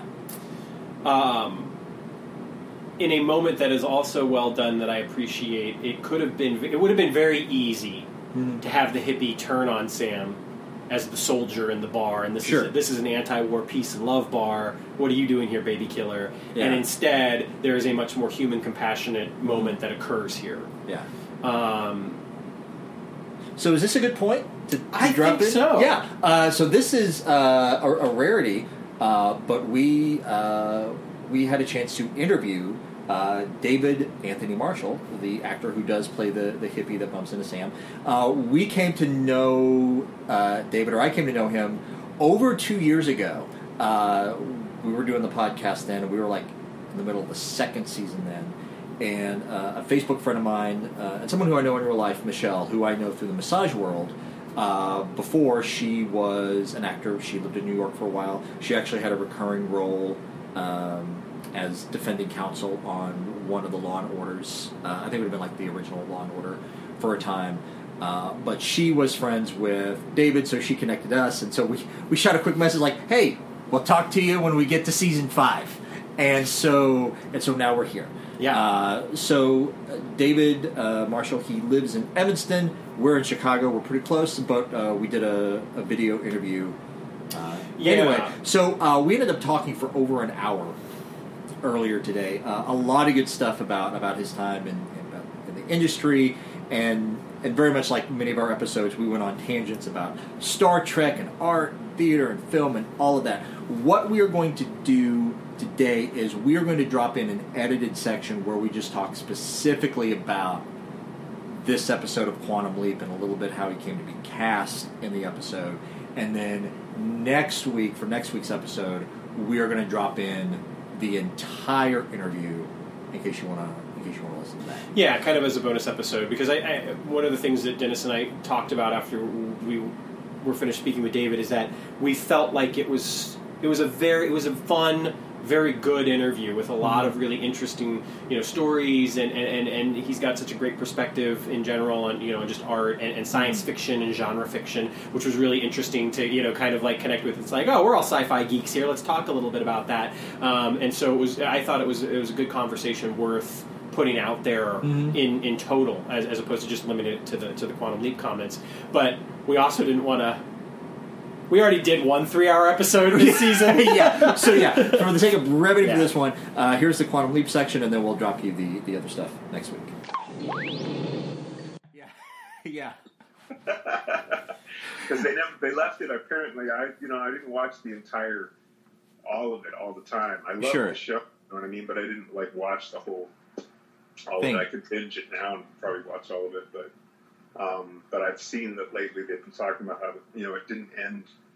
There's it kind of makes you gives you the impression that Sam never got to go home. Oh yeah, Yeah. they they they, throw they they throw a title card up at the last Yeah. thing, and it was like really hastily thrown together. Like it was so thrown together, they misspelled his name in the title card. Okay. Uh, so yeah, they're talking about rebooting it, and there's a contingent of fans who like they don't want the show to come back if the original actors can't come back, and they Yeah. can't because like Dean Stockwell had a stroke five years ago, and like Right. like re- like he's very private, but reportedly like he he's lost all of his memories of ever having been an actor. So it's like he he can't come back. so it's but yeah yeah Uh, yeah. They have to. You know what they? I mean, the, oddly enough, what's funny is that the, with the tech now, if they spent enough money, they could piece it together and recreate his character. You know, through CGI yeah. Sure. Oh yeah. and and just and just cre- recreate him. They could you know they, they computerize him. Right. And it, it'd be weird, but they could do it because he was always a little fuzzy to look at anyway. You know what I mean? Mhm. So you could keep it that way if you reboot it. But and besides, you could also you could also make it so that he uh, wasn't Dean Stockwell anyway. You know what I mean? That all of a sudden now he's got a new persona, but it's the same guy. You know, same person with all the same memories. I got you. Yeah. To work around that if you really wanted to, but I don't know that you really want to. I mean, I, Right. Yeah. I love Scott to come back and actually recreate and be the main character. He's the only one that would be really necessary. hmm I mean, Yeah. no, Yeah. One else, no one else would really be necessary. So, Yeah. but I don't know. That's Yeah. just me. Yeah. I'm a, I am a sci-fi geek fan. Oh yeah. Nice. yeah. Awesome. Anyway. Um, yeah, you know, it's, it's funny because you, you mentioned that, and um, we uh, oftentimes, just because being sci-fi geeks ourselves, uh, we'll we'll talk a little bit about other actors who have guested on Quantum Leap that have also done work on Star Trek. And so uh, you did a couple episodes of, of Voyager. We were talking about that before uh, we had the chance to ring you, um, and you got to uh, originate the role of Seven of Nine's father, basically. Yeah. Um, yeah, which is funny because it was one episode, but it got split into two. I, I inadvertently did two episodes. yeah. okay. Okay. so um, and it, and I, it is interesting to be listed as the guy, you know, because it's such a flashback, quick sort of thing. Right. You don't really get a chance to do a whole lot of, you know, it wasn't like the it, you're not. It's not like playing Sarek, you know what I mean? Sure, yeah. You're you're, you're just a memory, which is interesting. Uh, how did uh, how did you get the the role um, in the episode Nowhere to Run? It was just a, a an audition that I got sent on uh, on a on a regular basis. I would head over to that studio, you know, and audition for. Uh, I think that was a Belisarius situation. Yeah. Mhm. Yep. Term- Yeah, because I did Nightman too. I did an episode of Nightman, which was a goofy, goofy show. yeah. but uh, but you know, I mean, he was making he he was doing his thing. I you know what originally I I kind of got into that genre, that kind of push for a lot of auditions like that because of uh, uh, the earlier roles that I had. Um, and you know what was interesting? It kind of came in a flurry. I I went and I auditioned for this pilot called The Owl Okay. which was with Adrian Paul. And uh, Adrian and I both auditioned for the lead in that. He got the lead. I ended up not getting the lead, but then getting cast as one of the bad guys. So he and I worked on the pilot. The thankfully it didn't get picked up uh, because it was it was trying to uh, trying to work off of the popularity of The Crow. Hmm. Oh my god. All right. Yeah. So what it did is it had him running around as the owl, and he would say "hoot hoot dirtbag" and stuff like that. Oh throw- man. Throw, throw out daggers from this cloak that he had that had owl heads on them, and you know, it just it was it was really goofy. But that kind of led to a string of other auditions for things like you know Nightman, and then also Quantum Leap. I had two auditions for Quantum Leap that didn't go through, and then I ended up getting this one. Okay. Do you remember what the other two auditions were for? Episodes or, or general like idea of like what the roles were? I really actually don't. No, know. that's that's fair. It's been like 28 years at this point. Yeah. you know what? A lot of times there were look sees where it was like Oh, sure. Yeah. you went in and you weren't sure exactly what they were going to want. You know, there may not have been a side to read, something like that. But this was interesting. I liked this because it it didn't even have that much dialogue at all. It's just it's just a moment that is kind of nice in terms of realization. Sure. Totally. Yeah.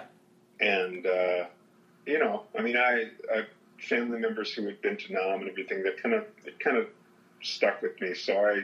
I liked it, even though that wig was so freaking huge. But, you know, No, it was a yeah. yeah. One of the things that I really loved about the scene, um, and I don't know, this might kind of play into what you were just talking about, is that it, it would have been very, very easy uh, to write the scene as the hippie coming up to Sam and you know calling him a baby killer or, whatever. But but instead, there's a lot of compassion in the moment, and the fact that you leave him with the peace. You know, so I like I, I really like that aspect of it quite a lot. That's exactly what I what I what what attracted me was that you're right. It would have been such an easy slide for to show some protesting, you know, anti-war sentiment, and uh, and what's interesting about the scene and about honoring someone who had sacrificed. It means it doesn't mean that you're pro-war. It doesn't mean that you're happy about what he did or what he was or what he how you know uh, what he became the foil for, you understand the human side of it and you recognize the the connection at that point. And it's uh, and I yeah, not to belabor it, but yeah, it's it's one of those small moments of humanity that that it's great for us to all recognize. You know what I mean? Yeah, Even in sure. the goofiest stories. You want to look at those things. I mean, please, you can watch Galaxy Quest and cry if you're looking for the right, you know, yeah. Yeah. if, if you're that kind of person. And I, I love it when our these you know self-professed sci-fi geeks you know you know do get emotional about certain things and talk about certain things because what we've done is we've recognized humanity in even the most fantastical of moments and that's the best that Yeah. and if we can do that then think how easy it is just to see it in mundane life you know what i mean if you can see it in the midst of mordor you know hmm Yeah. you can and you can get touched and, and enthralled by the fact that there's some kind of connection between humans or connection between entities, people, feelings. You know, uh, it's it's important. It's highly important. So, yeah, and that's one of the things I did like about that show overall. You know, I mean, I liked I liked the fact that he was being put in other people's shoes constantly Yeah. Mm-hmm. constantly being put in other people's shoes. Imagine, imagine if there'd been some Shane Black sort of backstory to Scott's character, to Sam, Yeah. that showed, that showed that he was a racist, that he was a hedonist, you know, that he was, a, you know what I mean, that he was this very, very, very corrupted human being, Yeah. and Yeah. then forced to do this. Yeah. You know? I- and then it's kind of like do you remember the Twilight Zone movie with Vic Morrow's character, okay, which was sadly sadly ended in his death actually when uh, you know Hughes decided to use choppers, which was so Oh yeah. stupid. Yeah. Anyway, Yeah. but his character, you know, who was just such a jerk and a racist at the bar, and he ends up walking out of the bar and he gets thrown on a train like a Jew, and then you know, Yeah. and then he's running from dogs like a runaway slave, or you know what I mean, and then he's running through the jungle like you know what I mean. So it's forced to live in the shoes of somebody else Sure. Yeah. and learn. And learn. So yeah, I dug that a lot about that show actually, and, and besides the fact too, it's just anything fantastical in the '80s we all watched. Yeah. Oh sure. yeah. Yeah, I, well, and I, I think it's great too because that particular period of time, you know, the late '80s, early '90s, you know, and even even into the rest of the '90s was such a great time for uh, you know sort of sci-fi and fantasy on television. And you, you, you had um, you know obviously like something like Star Trek: Next Generation, but Twilight Zone had the reboot. You had Quantum Leap. You'd get shows like Babylon Five, Buffy the Vampire Slayer, The X Files, etc. Which you did an episode of Babylon Five. that ends up happening. Yeah. Yeah. I, you know, what's funny is I look back on that episode. I rewatched that episode, and I I'd forgotten that I stood around hanging and talking with Jennifer Aniston, and didn't even, oh really? you know, because she hadn't become Rachel yet. Right. No, this was like two years before. Yeah. Yeah. Yeah. So it's so I I had no idea. She was just an actress. She was just a nice girl to stand around and talk to at craft service. You know what I Right. mean? sure. Yeah, Sure. I got you, yeah. you know what I mean? And it's weird when that happens. I mean, you know, with Brad and I, you know, bounced off each other all the time at different auditions, and we'd done a movie together, so it was no big, you know, as he became a huge superstar, that was, you know, I mean, uh, you you kind of you recognize that, like if you saw him in a couple later at an audition or something, you know, oh, he's on the rise. You know, Yeah, that kind Sure. of. Yeah. But one of the things that I did want to ask, you you kind of mentioned something along these lines earlier, but when you're dealing with something that, that is heavy, and this episode deals with um, Vietnam and, and disabled veterans uh, and, and PTSD, um, and, and, and coming into it and having the role that you had, and, and the way that they sort of set up the bar to you know to the point where you know uh, Scott's character, the, his wife even asks him like, "Are you sure you want this place?" Um, can you can you talk a little bit about the setting and, and, and, and even you know your opinions on the choice to have them go to this bar where you know there's a singer on stage singing Eve of Destruction and Blowing in the Wind and, and people are you know in the very much the you know that spirit of 68 free love hippie garb including your character as opposed to having them go to you know a fancy restaurant or some y- y- you know Yeah. army Some bar or whatever yeah Some safe conservative, uh, you know, possi- possibly almost war hawkish, you know, you know, Sure. military Yeah. accepting, you know. exactly Um, you know, it, at the time, it didn't. I didn't put a whole lot of thought into it at the time, other than that it uh, it's um, it seemed it seemed an interesting choice. This idea of again, it, it fell right into line with this idea of, of putting. You had the same thing happening to, or being self-imposed, because the, the character Sam's Sam's character chooses well, I mean, he is Sam at the time, but I mean, what's interesting is you wonder if the guy himself, if Sam was not in his body, yeah Sure. you know what I mean, would have rebuffed the idea of going into that place. right Mm-hmm. But but Sam goes, you know what I mean? He Yeah. decides, yeah, let no, this is good. Let's go here, right?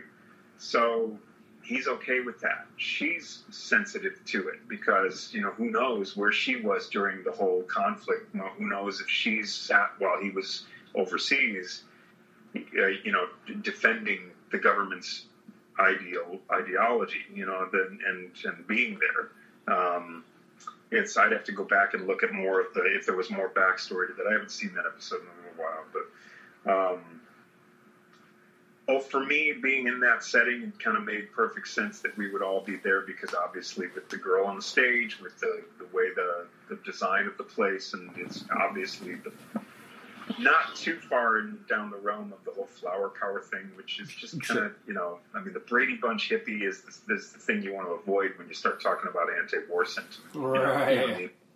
Um, that happen to me when I was doing hair in 1988 here in Chicago? I Yeah. was the lead, a lead in that. So, uh, but they, the way they handled it, even though it was the original producer, Michael Butler, from the, um, you know, from the original production in the in '69, the way the 1988 tribe got handled was extremely uh, surface and Mm, flower power, you know, goofy hippie Laugh-In, you know, Mm, that kind of thing. Rowan Martin's laughing, yeah it, which made it really hard when you're trying to push the the let's let's make love not war, you know, sentiment, you know. So I yeah, I, I did notice that. I did feel good about the, the choice, you know, but it, it, it also made sense to me that what it was doing was it was putting people in situations that were that created conflict, and that's why I, like we said earlier, I did like the choice that my character was directed and also written as being somebody who didn't walk up to him and give him a hard time. He saw what he had done, and that stops everything. Yeah. Hmm. Yeah. And then my character's recognition of that is,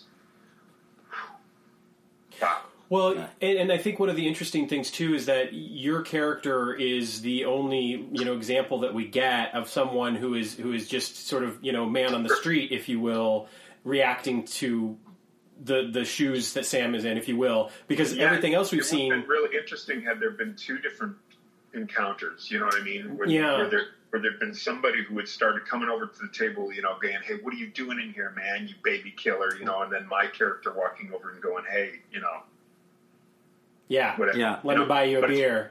But it wasn't about that at all. It was about a quick exchange, you know, just to just to highlight the fact that there was at least one one person that you know was not what you would have expected. Yeah, Sure. Yeah. Now, uh, so for our listeners, real quick, because I mean, Dennis and I um, have in, in previous lives and times uh, been actors ourselves and, and, and worked on sets. But for a role like this, um, what like what, can you can you just describe some of the process and sort of you know your, your day on the set and et cetera, and, and, and, and what shooting was like on on this show specifically? Um, again, this was there was a lot of hurry up and wait on this one because you know that's which is okay. I personally that's that's fine with me. I I also I mean I I love downtime. I love being able to be in different uh, in different situations where I can actually experience it. uh, You know, overall and. There's, there's nothing worse than like being rushed in doing something and getting out. You know I Sure, mean? Sure. yeah, if you are the kind of person who likes being part of the group that is creating, you know, if it's if it's this if it's this gypsy caravan, you know, that is filming something, and then you just get to visit for five minutes and leave, then that's that's no fun. you Yeah. know?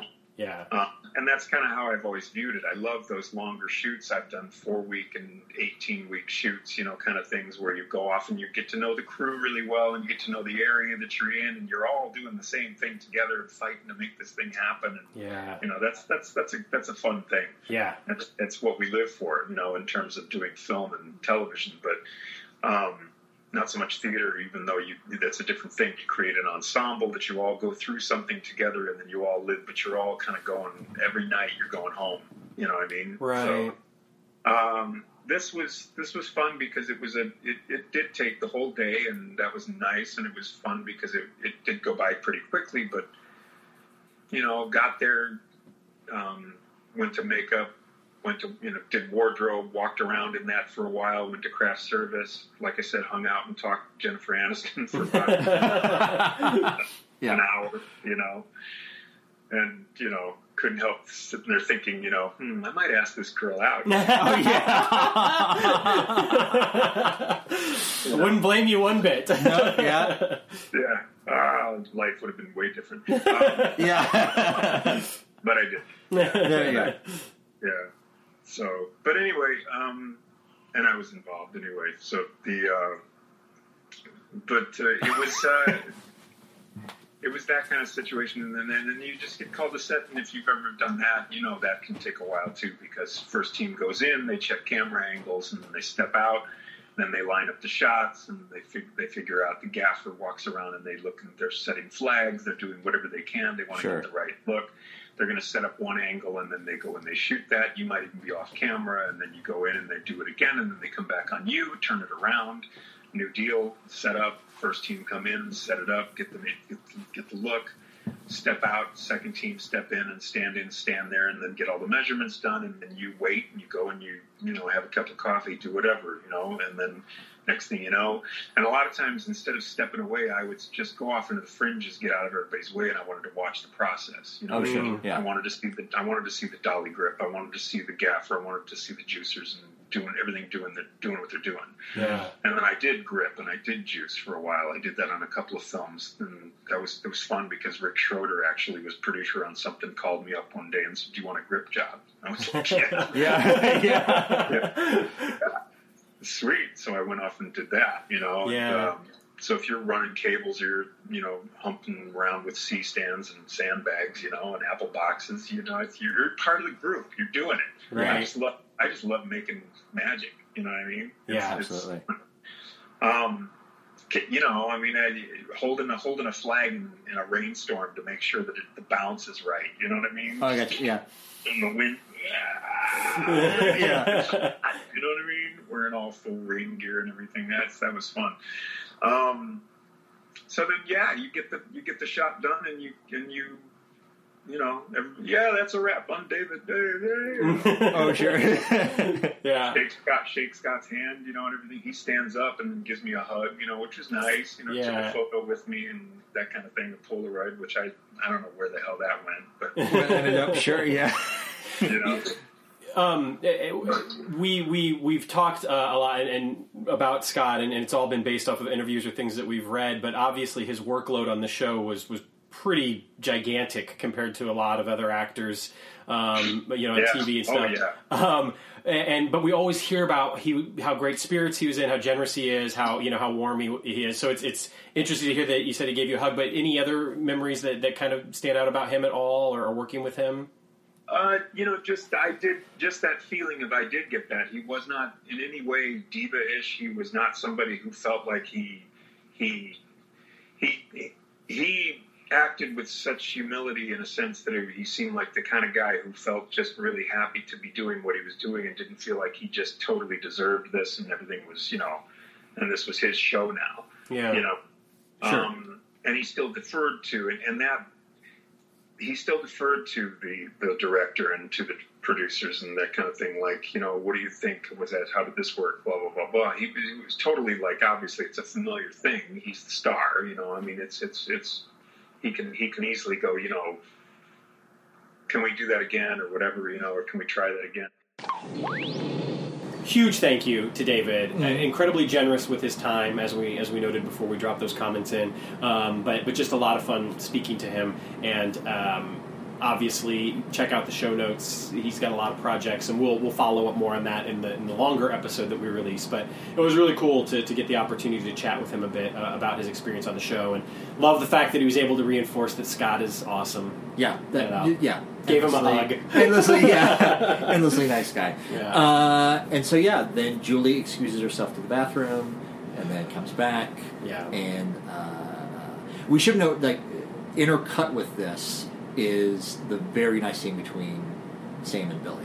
Yeah, Or- or Al and Billy. Yeah, Yeah, yeah. Al has, I mean, probably some of the most wonderful dialogue that was ever written for Dean Stockwell in in all of Quantum Leap. Mm-hmm. Yeah. Like I honestly feel like he hasn't he hasn't had something this wonderful to do since maybe MIA. Um, or, or you know somewhere around there, maybe maybe you know Leap Home Part One, Part Two, that, Sure. that stretch of episodes. Um, but I, he just delivers it so honestly, so truthfully, so wonderful. I love. You can see. You know, this might sound like bullshit actor speak or whatever, but you can see the moment he makes the discovery to tell Billy about the Vietnam Wall, Yeah. and it is so fucking gorgeous when he does that. Yeah. and I love. You know, they're going to build a wall, Yeah. and it's just like this sense of respect and awe and appreciation and, and this is coming from someone who was in Vietnam who was a POW like the character obviously not the actor Mm-hmm. Yeah. but like it's just it's spectacular Yeah. And to clarify, they don't put the names of people who died by suicide on the wall. I don't believe so okay. yeah I don't believe so um, Okay. but because I've always wanted. To be- I, I thought I was ninety nine percent sure that was the case. Yeah. But but Al metaphorically says, "Don't put your name up on that wall." Yeah But yeah.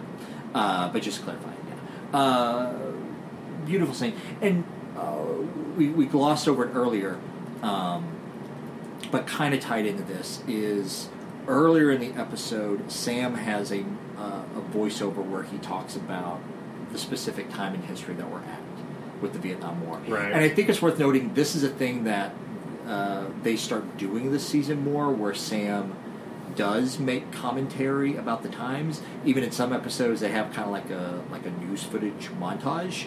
Uh, it was kind of interesting thing that they started to do in the last season. yeah Yeah, I agree that you know we, we talk a lot about context on this podcast, but it's a nice way for Sam himself to contextualize for the viewer. Yeah. you know when he is, um, and I almost wonder if that was a reaction to the fact that they realized they weren't necessarily playing to the audience that Bellisario had initially thought they would be.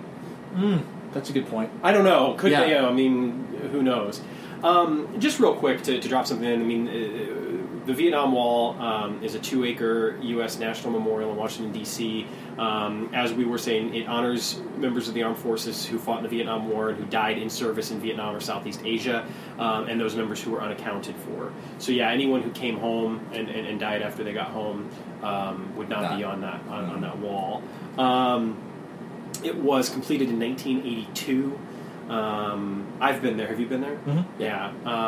It's an incredible moving experience for anyone. I have no one in my family served in Vietnam. My uncle and my father were the right age, but missed Yeah. it just by a hair. You know, I mean, my I, I believe my dad was on an aircraft carrier in Southeast Asia, Yeah. but never got. You know what I mean? Like it was he was he was basically there for a cup of coffee and then back home. Yeah. Um, so, but that being said, it is it is a very moving experience to see in person, and I would encourage anyone who's in Washington D.C. amongst all of the things that you can do while you're there, including of course like the Holocaust Museum or the Smithsonian or any of you know Lincoln Memorial, Washington Monument, etc. That, that the Vietnam Wall should be Mhm. something that, that I think any anyone goes to Yeah. and appreciates. Yeah. It's yeah. Yeah, my uh, Vietnam connection. Uh, my dad did not serve. He was old enough. His commanding officer somehow managed to to keep him from being sent over. Uh, but I am named after the first man from my county to be killed in Mm. Vietnam, Mm. and he was a friend of my dad's. Mm. Uh, so in my hometown, there is actually a little memorial, like a mini memorial wall in the town square, uh, where it lists all of the people from White County, where I was born and raised in Southern Illinois. All the people from White County Yeah. who were killed in Vietnam. Yeah. There's a similar memorial actually in Scranton, Pennsylvania, which is. Yeah. where, I, where I live. I'm sure, yeah. As I said it out loud, like that, that must have been a, a, a trend. Maybe It probably, yeah, yeah, yeah. There, I would imagine that there are, eh, you know, and of course there are a lot of like other, Sure. you know, war memorials in cities and stuff dedicated to. to other, there's a World War One memorial, famous memorial in Kansas City, Missouri, that Mhm. my great grandfather actually helped build. Wow. Um, but yeah, um, yeah, yeah, Al's monologue is just brilliant and beautiful, and, and, and it's it, it's a wonderful. I think intercutting it the way that they do is, is wonderfully done uh, because the the monologue takes center stage, and then when we come back, uh, that's when we get um, the scene between um, Sam and Julie continues Mm-hmm. She Um, drops. Yeah. and then but we also get Kiki bringing in the wheelchair, Yeah. and The Al shoes has are just dropping all over the yeah. place. Al has that line about like, wow, I think I'm gonna be sick, Uh, yeah. yeah. and Yeah. and which is which is a really interesting moment too because I have to be honest with you when I first saw it, my initial reaction was, wow, Al, that's like that's kind of a visceral reaction to have, and I get it because seeing that motorized contraption, it does feel very disconnected from the human being that's lying there in the bed. And then, of course, I smacked myself upside the head and said, "Oh no, no, no! He's going to be sick because that's what he's going to use to get down to the pool, dumbass." Yes, not that it's like this disgusting contraption that he Oh, has yeah. to hook himself into, Yeah. which was my initial reaction for whatever reason. Um, but of course, this creates a big sense of urgency, which gets Al back to the bar. Yeah. Uh, which, of course, is when Julie drops that she met someone Yeah.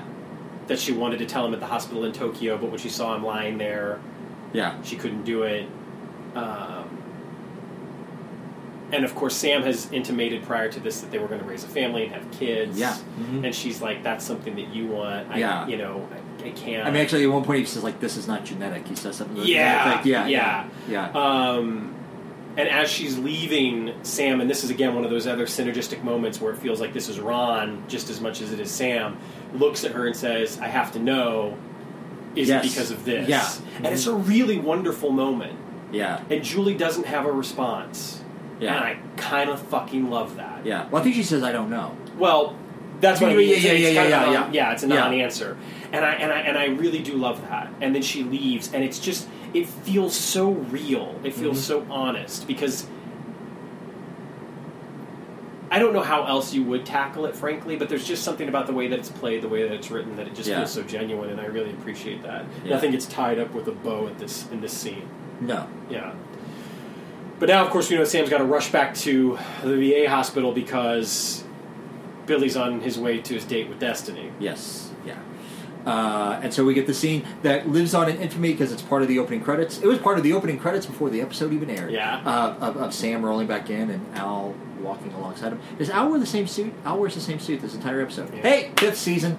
We're saving Budget cuts. budget cuts. We're saving money. And Al does have this moment about what took you so long, and it's just like, Jesus, Al. yeah, yeah, Have a break. yeah. yeah. Are you kidding? Yeah. Uh, and then we run into Holt. Dun dun dun. who has all the energy. Which uh, which Adam Sandler movie is it where where Ben Stiller plays the orderly with the mustache and how about a nice warm glass of Shut the Hell Up? Is it Happy Gilmore? Because I feel like Sounds that's part of it. Because like the grandma's going into the nursing home or something. Anyway, Yes. uh, Yep, you're right. yeah. So we go to commercial, um, uh, and yeah, so we get we get the gimmick scene of the episode. Yeah, and in the in the build up to that, the orderly is chastising him for being out after dark. You raised the point in our conversations prior to this. Does the orderly really have the power to impose a curfew on Sam? yeah, it's yeah. The, You know, I think it, it, it plays into the trope of you know the, the, the bad orderly. Yeah. he does have a bit of dialogue here where uh, it is interesting. I don't know, it's, it doesn't justify anything, but it is interesting that he expresses his frustration about not being able to go to Vietnam because he was classified as 4F because of flat feet. Um, yeah, yeah. Yeah. and it's and it's and again the thing is is it's like well you're just a piece of shit Yeah. because he again he makes it sound he blames like Ron for being good enough to go over there but not a good enough human being to hack it Yeah. because he lost his legs but he would have been better Yeah. he would have been a better soldier Yeah. and it's it just feels a little icky and and I realize that it's supposed to be I'm not criticizing you know The the, content right- yeah. or- yeah but um but then of course Al has the line time to Maybe it's rise, time to rise to the occasion. occasion. Yeah, check the hall, and again, instead of walking five feet out, yeah, yeah yeah. Um, he says, "Check the hall." Holt's like, "Why is there trouble out there too?" Because Sam is trying to tell Holt, like, "No, go to the pool right now." yeah And Holt's like, "No, yeah, I'll check the pool Monday morning." Uh, and yeah, that's where Sam stands up. Holt looks in the mirror, and again, this I don't know how differently I handle production. It's weird because like Sam is wearing his pants long down, but instead of seeing the pants float, like the the legs are weirdly cut off. yeah That that yeah yeah. Uh, yeah. We're throwing in here real quick um, our one of our, our listeners and, and very active members of the Face Wide Wheel um, podcast group on Facebook, John Temple. Um, he noted to us that um, for him, one of the aspects uh, upon rewatch that he, he couldn't help but think of was comparing it to Forrest Gump, and the fact that this is you know was being made two years prior to Forrest Gump. Um, you know the technology that they would use in Forrest Gump would have been so remarkable that he genuinely thought at the time that Gary Sinise was an actor who who didn't have legs. Um, eh, you know, and it wasn't until after the fact that Sure. he realized, like, oh no, that was all special effects. Yeah, actually, Um, yeah, I caught a, a snippet of that on TV just like a couple weeks Oh, ago, really? and Yeah. it just I, I, I was like I was waiting to see the cracks in the technology because it had been that long. Sure. and like I was like, damn, like no, like I can't. Yeah, They did a lot of really incredible work on that. I mean, we're the Bob Zemeckis, who of course directed Back to the Future. Future, yeah. Um, you know, someone who clearly you know knew he was an innovator in that sure, respect. yeah, Um, so thank you very much, John, for remaining Yeah. so active and, and, and, and always having some, some wonderful comments. But uh, the the mirror image, I mean, it looks good. It's very brief. We don't. It's not doesn't last very long. But Yeah. yeah, it does look like he's floating. he's floating. Yeah, pants aren't rolled up or anything. Uh, He and then it- socks. yeah, Hold say, the face. Say say goodnight, Gracie. Yeah, Oh yeah. knocks him out. Um, our, our friend over at the MacGyver project uh, noted one of the things that he notes both in, in his commentaries on MacGyver as well as Quantum Leap is he does the, the fist shake Yeah, uh, the- yeah, yeah. afterwards, Yeah. Uh, which is nice because it's like it gives that punch some weight. You know, those punches hurt, not just Yes. the person you're hitting, but it hurts your fist. Yeah, Um, Sam almost tries to run to the pool, but Al reminds him like you can't. Nobody else can see this, you know. Sure, yeah. So he pops back in the chair, gets down to the pool. Yeah, I mean, that, uh, if the episode would have been nah, it would have been more of a gimmick. Even as I'm saying it out loud, I'm like, no. That Oh, if he was like running down the halls. if he was like running down the hall and like dodging being seen by people, Well, but yeah, You know, and it also you you, you I, I do want to ask the question: At what point does it become beyond a gimmick, and does it become insensitive?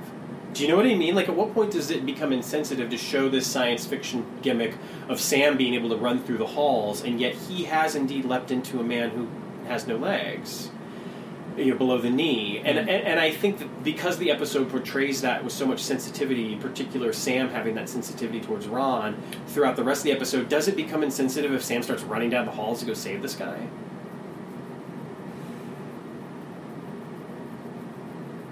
yeah. Right? I mean, I can make an argument. It's a sci-fi sh- sure. I can make an argument either way. I mean, in the episode where we leap into a blind man, he ends up getting temporarily blinded. You Right, know? right. You know, if they were to do a parallel in this one, he gets kneecapped. Oh no! after after having just recently read and finished eleven twenty two sixty three, 63, that oh, carries yes. even more weight. Yeah. Um, so I don't know. There's just I, I, something I kept coming back to and, and, and come back to here in this scene in the pool room is that Sam seems to be feeling this leap deeply I- between I think his connections with his brother Tom and of course with Al, his best friend.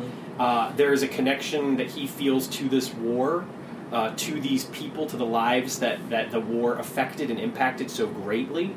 Um, we mentioned a lot in Lee Harvey Oswald, sort of the psychic residue, if you will, of Yeah. the assassination of Kennedy.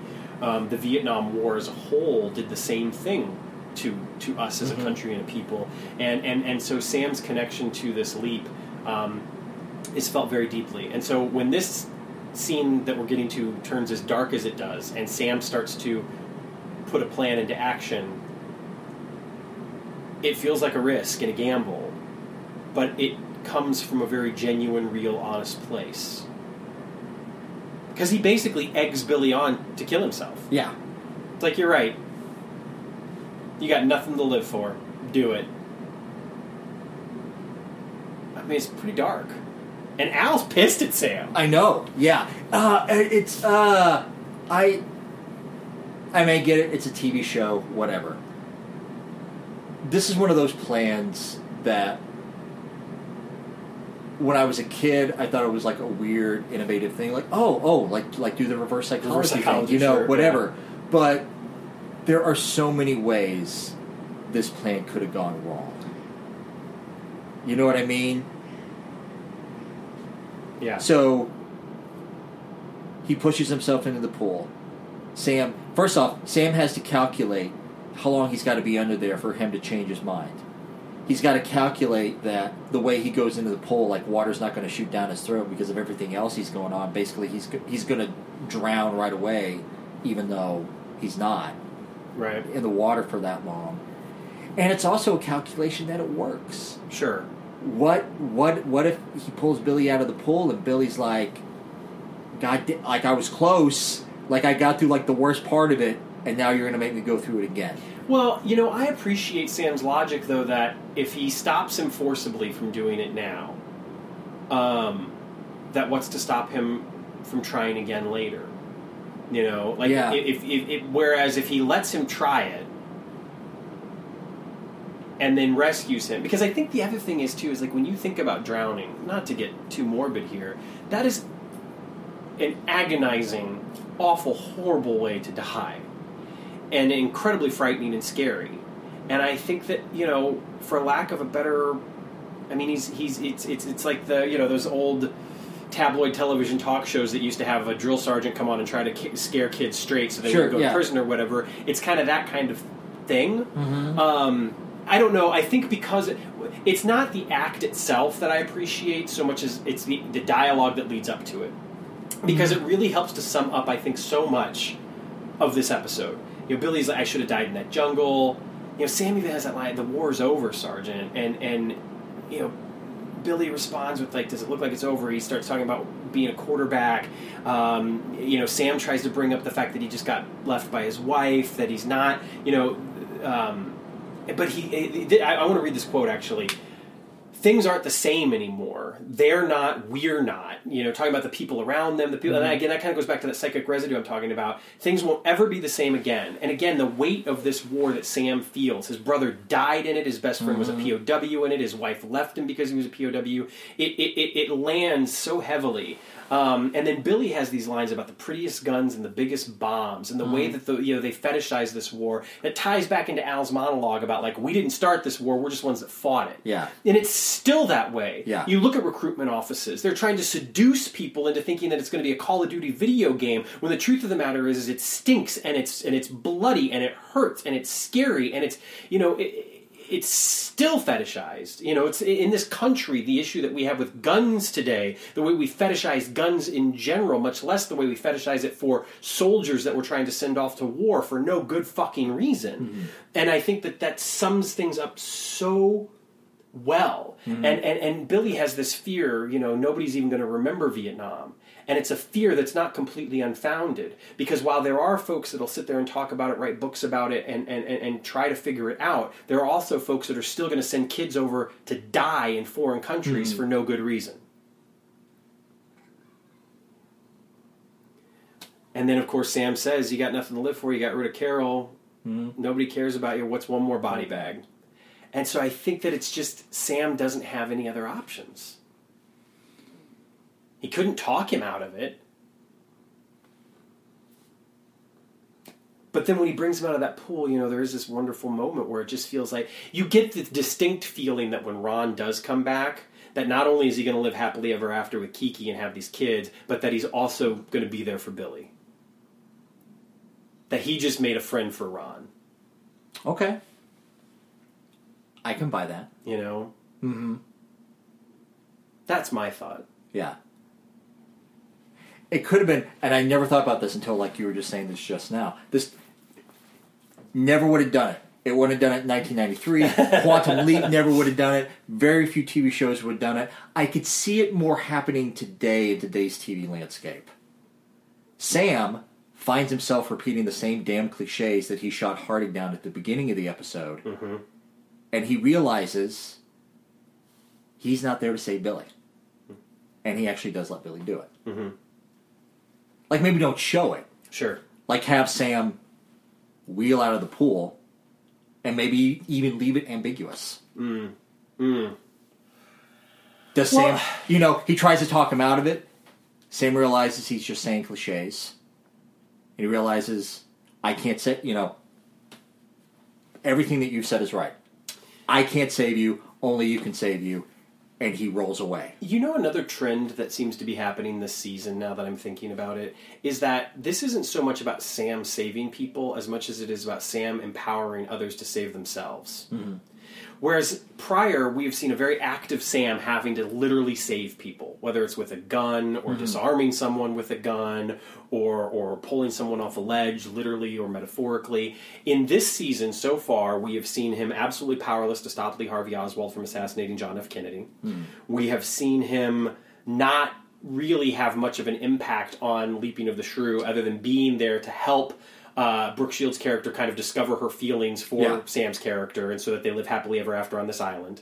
Um, we have seen now him basically empower Billy to put, save himself and want to live on his own, as opposed to Sam giving that to him in a way. In Killing Time, Sam doesn't really save the day at all. It's it's it's Carol, the mm-hmm. you know the Pruitt, the, the the mother who saves Sam. Yeah and the sheriff in the process. Like, so it, it's interesting to note that we've seen this strain now through season five, and it's not a case of an episode happening to Sam versus Sam happening to the episode. It's just a different aspect of the way that Sam affects the people around him. Sure, which I like. Mm-hmm. Believe it or not, I'll buy that. Um, he also has a lovely line. It's it's easy to die, Billy. Yeah. And I think it's it's enough of a push to get Billy to push. Yeah. I mean, if Billy waits just five more seconds, Sam is humming the theme to MASH. Oh dear God, that is fucking dark. So, so Billy uh, throws his head forward, pushes himself into the pole. Uh, this had to be a very difficult, weird scene for Dean Stockwell to do because, like, he's got to stand his mark. You know, there's not much physically that he can do as an actor, but you got to be losing your your mind because what are you watching? Right. You know what I mean? Yeah. Um, but then, yeah, Sam throws that. The, you know, don't you get it? The only person who can say Billy is Billy. It sinks into Al. It sinks into us, the viewer. Sam jumps in, pulls him out. You got a second chance. You know, Billy comes out saying, "Help me, help me." You got a second chance. Do you want it? And then we cut to Billy being rolled away, Yeah. and here comes Holt. There's almost there's almost a, a baptismal quality to what Billy goes through. I'm not saying that was the intent. Sure. Yeah. But, you know, just extrinsically as a viewer, it's something that I can't help but pull from it. Sure, yeah. Coming, you know, going into the water and coming back, Back out, out, yeah. and and and being saved, Yeah. frankly. Yeah. And yeah, anyway, yeah, here comes Holt. Holt and again, the reason why this character had to be here is that you had to have one character who can see Sam actually walk, and no one believed them. And who cares about the asshole orderly? Right. Uh, so he comes in, he tries to tell Harding, yeah, he, he walked, you know, blah, blah, blah, blah, blah, blah, blah. Uh, somewhere before or after this, I can't remember, you know, Harding is like, I, I, how, how can you pull a man out with just your arms? Well, you'll be surprised What you what you do when you have to. Yeah. Uh, just shoving that, just just shoving that spoonful of shit right back, in Harding's back at, yeah. Uh, but then as he's walking out, oh, by the way, call the hotel, let them know what happened, but your wife checked out. Sorry. I'm gonna say the thing that I appreciate about that is it's like Harding doesn't have to ask, he doesn't have to put it together. It just implies like this happens. Absolutely, that is a very good point. On a lighter note, Yeah. Jess, when she was watching the episode, was like, "That's fucking cold." like, like, what if, what if, what if Sam didn't know? Like, Yeah. what if Ron hadn't been dumped by her? What if he was thought that she was going to come over tomorrow, and then Yeah. like that's the way you tell him? Yeah. Which I was, I, never thought of it that way. Yeah. So when she said that, because we were watching it uh, on Hulu, so we were Yeah. in bed, we were upstairs, we were watching the Blu-ray. I was just like, I just laughed. 'cause I was like, God, she's right. Like, like Harding is is is an awful person. Yeah. did, did they put the show back on Hulu now that you can watch it without paying for the extra extra package? No, I'm so sorry. We watched it on NBC. You Ah, can still watch okay. it for free on NBC's app with commercials. Sorry. Ah, okay, okay, fair enough. Anyway, uh, so yeah, so uh, they leave, and now now Sam has a new worry of like, oh, well, Julie's left me. right. Um, yeah, those men in the Gulf, they're, they're going to die in that battle because their son is never going to be born. We hear Kiki's wonderful voice, and and Al says, "Forget, forget Julie." yeah. and a little bit of a stretch in that turns out the kid never came from Julie and Ron, but, right. but yeah. Which is also one of those things where like Ziggy conveniently either leaves something out or is unable Sure. to discover information. you Yeah. know? Well, this one, this one, Al takes the responsibility for it. He says, "I never looked to see who the mom was. I just right. Yeah. He also takes the responsibility for not having checked on Kiki's brother. yeah, yeah." Um, well, no. At one point, he says like uh, uh, he was special forces, and so he's having a hard time getting access to that to that information. Yeah, but doesn't he say in this scene as well? He says, "I never, we never followed up on it."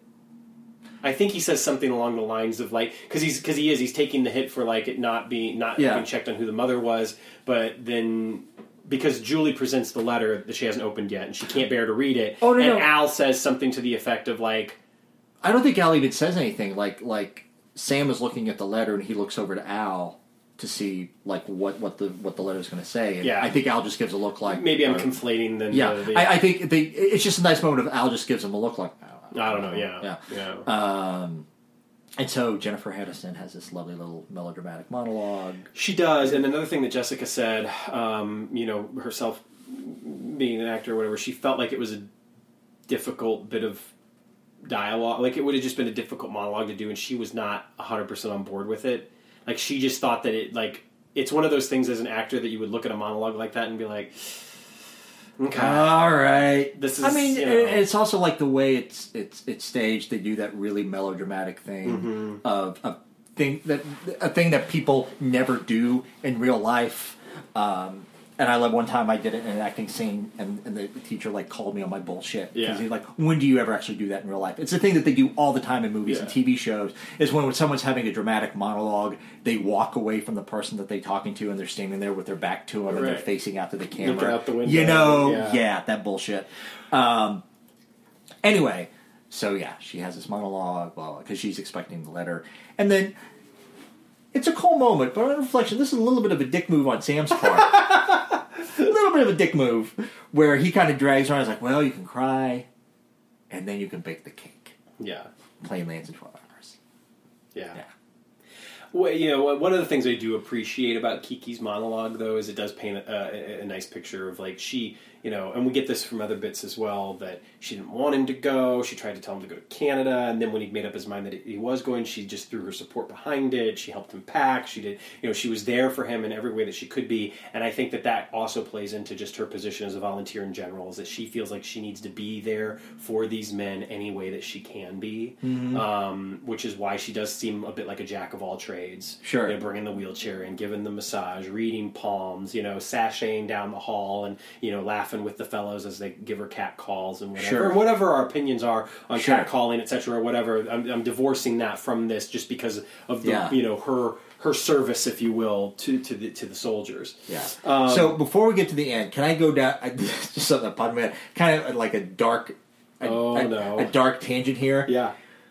Let's assume that in the original history, absent of Sam's influence, Kiki is the one who brings Billy his wheelchair. So in the original history, Kiki got home from work that night. She got a letter. She oh, dear braved God. herself. She opened the letter. Good news, her brother's coming home. Monday morning, she goes into work beaming because life is just so damn good. Did you hear about Billy? Fuck.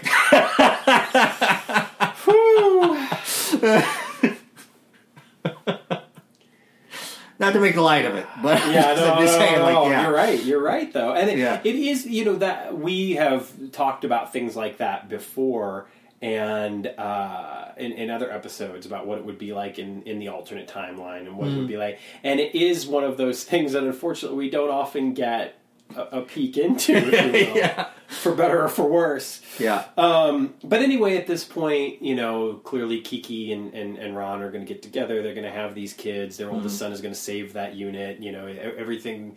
He, Sam Sam has put right what once went wrong. Mm-hmm. Um, but it's a really nice scene that we get between them. You know, we get the cheesy music or whatever. It's They you know, hung. Yeah, he's coming home, which kind of touches a little bit on like like the home theme of like, yeah, he's coming Mm-hmm. home. He's coming home. It also touches on what uh, I'm going to leave that. Actually, we'll talk about the leap out first, and then I'll and I'll come back to it. The, you know then of course mission accomplished. Sam leaps out. Um, he's got a gun in his hand. He's standing at the window. There's a woman and her daughter on a couch. There's a news report on TV.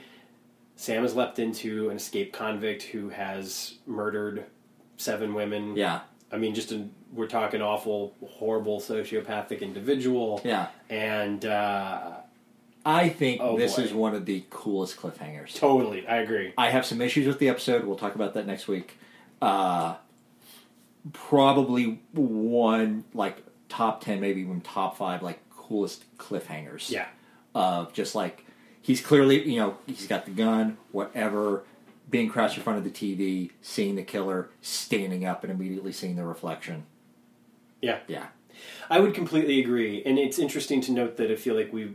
We, we get a we get a couple of those. I think Nowhere to Run is a good leap out. The leap out from Leaping to the Shrew into mm-hmm. Nowhere to Run is a good leap out. I think the leap out from Nowhere to Run into Killing Time is a great leap out. I think the leap out from Killing Time into Starlight Star Bright is a good mm-hmm. leap out. Like it, it's interesting for as much flack as we can throw season five thus far. You know, Lee Harvey Oswald is what it is. It's an aberration in many ways. Like you said, maybe it takes place outside the canon of Quantum Leap, Yeah. much like season four, episode one of West Wing. Um, Leaping to the Shrew is nothing special, but it's fine. It exists. Nowhere to Run, my summation, i i this is peak Quantum Leap as far as I'm concerned. Like, this is, uh, I'm not saying it's as good as some of the episodes that we've critically lauded before, like Color of Truth or uh, So Help Me God, Thou Shalt Not, you know, Freedom, uh, uh, Good Night, Dear Heart, etc. Like, I, I might put this above Freedom, honestly, in some respects. Like, this is this is very, very strong, and it feels, it you know, again, it, it, it feels like Quantum Leap. Um, I feel the only thing that holds it back from being up there is the fact that it's a season five episode, and clearly in season five there were certain budget cuts. And I feel like had this episode been done on a season two or three budget, it'd be up there. that's fair. That's fair. Um, And it's even it's just the thing of like sets look more like sets right. Which in, in season five of the show. which is even more clear in the next episode. Yeah, yeah. Um, but uh, for me, I still think you know the script, the direction, the acting. I Mm-hmm. feel like it is peak Quantum Leap. The guest stars are wonderful. Judith Hoag is great. Michael Boatman is fantastic. Jennifer Aniston is great. Hmm. Um, you know she is Kiki. You know Judith is Julie. Mm-hmm. You know Michael Boatman is. Uh, uh, Billy and and and there's a kinship. You know, I would again, I'll restate this. I would encourage people to check out China Beach because there's very much a kinship between um, Billy Johnson, who Michael Boatman portrays in this episode, and and and Sam Beckett, who he is in China Beach. Yeah. um, not our Sam Beckett, but yeah. the other thing that I wanted to say that I stopped myself short of saying earlier, and you know, you sparked it with the whole home thing. I firmly believe that this episode is one of the motivators, one of, not the only, one of the motivators for Sam's actions in the series finale. So if you are following along with us and you haven't gotten there yet, you've never seen the series finale, spoiler alert, stop now, fast forward for the next 90 seconds. Yeah. Here we go. I believe firmly that this episode is a contributed factor to Sam's decision to go back and prevent Beth from leaving Al. Um, Sam experiences firsthand as Ron being left by your wife. Um, he sees Billy push his fiancee Carol away. He experiences so much of this loss. He sees what it's like for someone to be waiting faithfully for someone to come home and Kiki. It's a brother sister relationship, it's different. But again, so much of this episode I think proves pivotal to Sam's thoughts, feelings, and ideas about the war. And one even has to ask the question is how aware is Sam that he ended up saving Tom, that Tom is now alive? Does he still think his brother died in Vietnam? You know, it, this episode feels weighty to me as a fan of Quantum Leap in a lot of ways that I think if you've never seen Quantum Leap and you watched it on your own, it wouldn't feel. And maybe that's one of the reasons why I'm regarding it as high as I am. Um, so yeah, I think it is a contributing factor to the decision that he makes in the series finale. Um, spoilers over. Uh, Yeah. I, I love it. Yeah, I think it's peak quantum leap, and I'm I'm proud to say that. Yeah.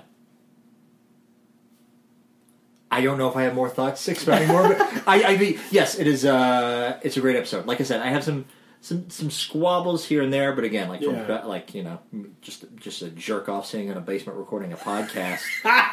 Twenty eight years later, uh, I, I don't know what else I would do Sure.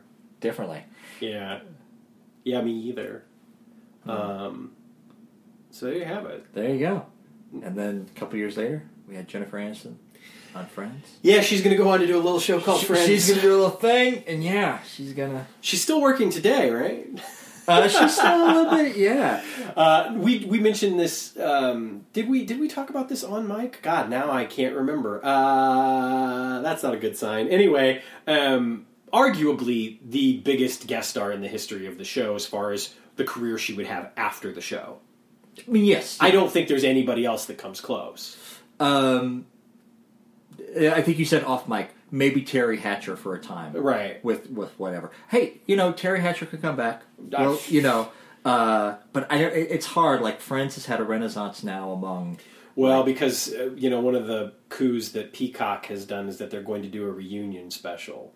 It's not going to be an episode of Friends. It's not going to be you know Joey Chandler, Monica, Rachel, Phoebe, and, and Ross back together. It's going to be the actors doing a Like like show. like sitting around doing a retrospective. I, I kind Oh, of, I who guess. cares? I- enough people apparently to I you know, yeah. Hope, Peacock is hoping, NBC Universal is hoping that enough people to, to buy their streaming service. It's not gonna be. I mean, well, it's gonna be a one-off special. Who's gonna Who's gonna like subscribe to the streaming service for that? Man, I mean, come don't back, know. do a limited run. I mean, do something like Will and Grace did. Right, right, right. You know, do Well, and, and who knows? I, this is all. All I know is is that the actors themselves have confirmed that they're doing something. They haven't, uh, you know, they haven't said exactly what it is, but that's what it was described as in a report that I read. Because I, when I was googling stuff for Jennifer Aniston in research Sure. for this episode, that I didn't end up using. Um, Yeah. You know. So yeah, yeah. yeah. The reason for her nose job, by the way, apparently was a sinus condition. It was not a cosmetic choice. Oh, see, I didn't even realize that she had a nose job. It's very subtle. They make more of a, out of it in Friends than they do in real life. In Friends, Rachel has a nose job. Oh, okay. And so I in, in, yeah. in, in the flashback episodes, when they go back to like when they're in high school or whatever, Yeah. her nose is, is, is prominently larger. oh, Yeah. that's that's clever. Whereas in real life, her nose job was obviously much more subtle. yeah, Yeah. it wasn't a Jennifer Grey. No, no. Yeah, we're not going to explain that one. Look that one up, kids. Which is funny. That brings us full circle because Jennifer Aniston, her, one of her earliest roles, was playing Jeannie Bueller in the Ferris Bueller TV show, which was a role that Jennifer Grey had in the film. You're welcome, ladies and gentlemen. That was that That's our was sign to leap out of here. All right, have a good week, and uh, uh, we'll see you next week for the extended interview with uh, David Anthony Marshall. Thank you again, and then we will be back in uh, two weeks' time for uh, we'll debate this: is it killing time or killing time? I think it's both. See you next time.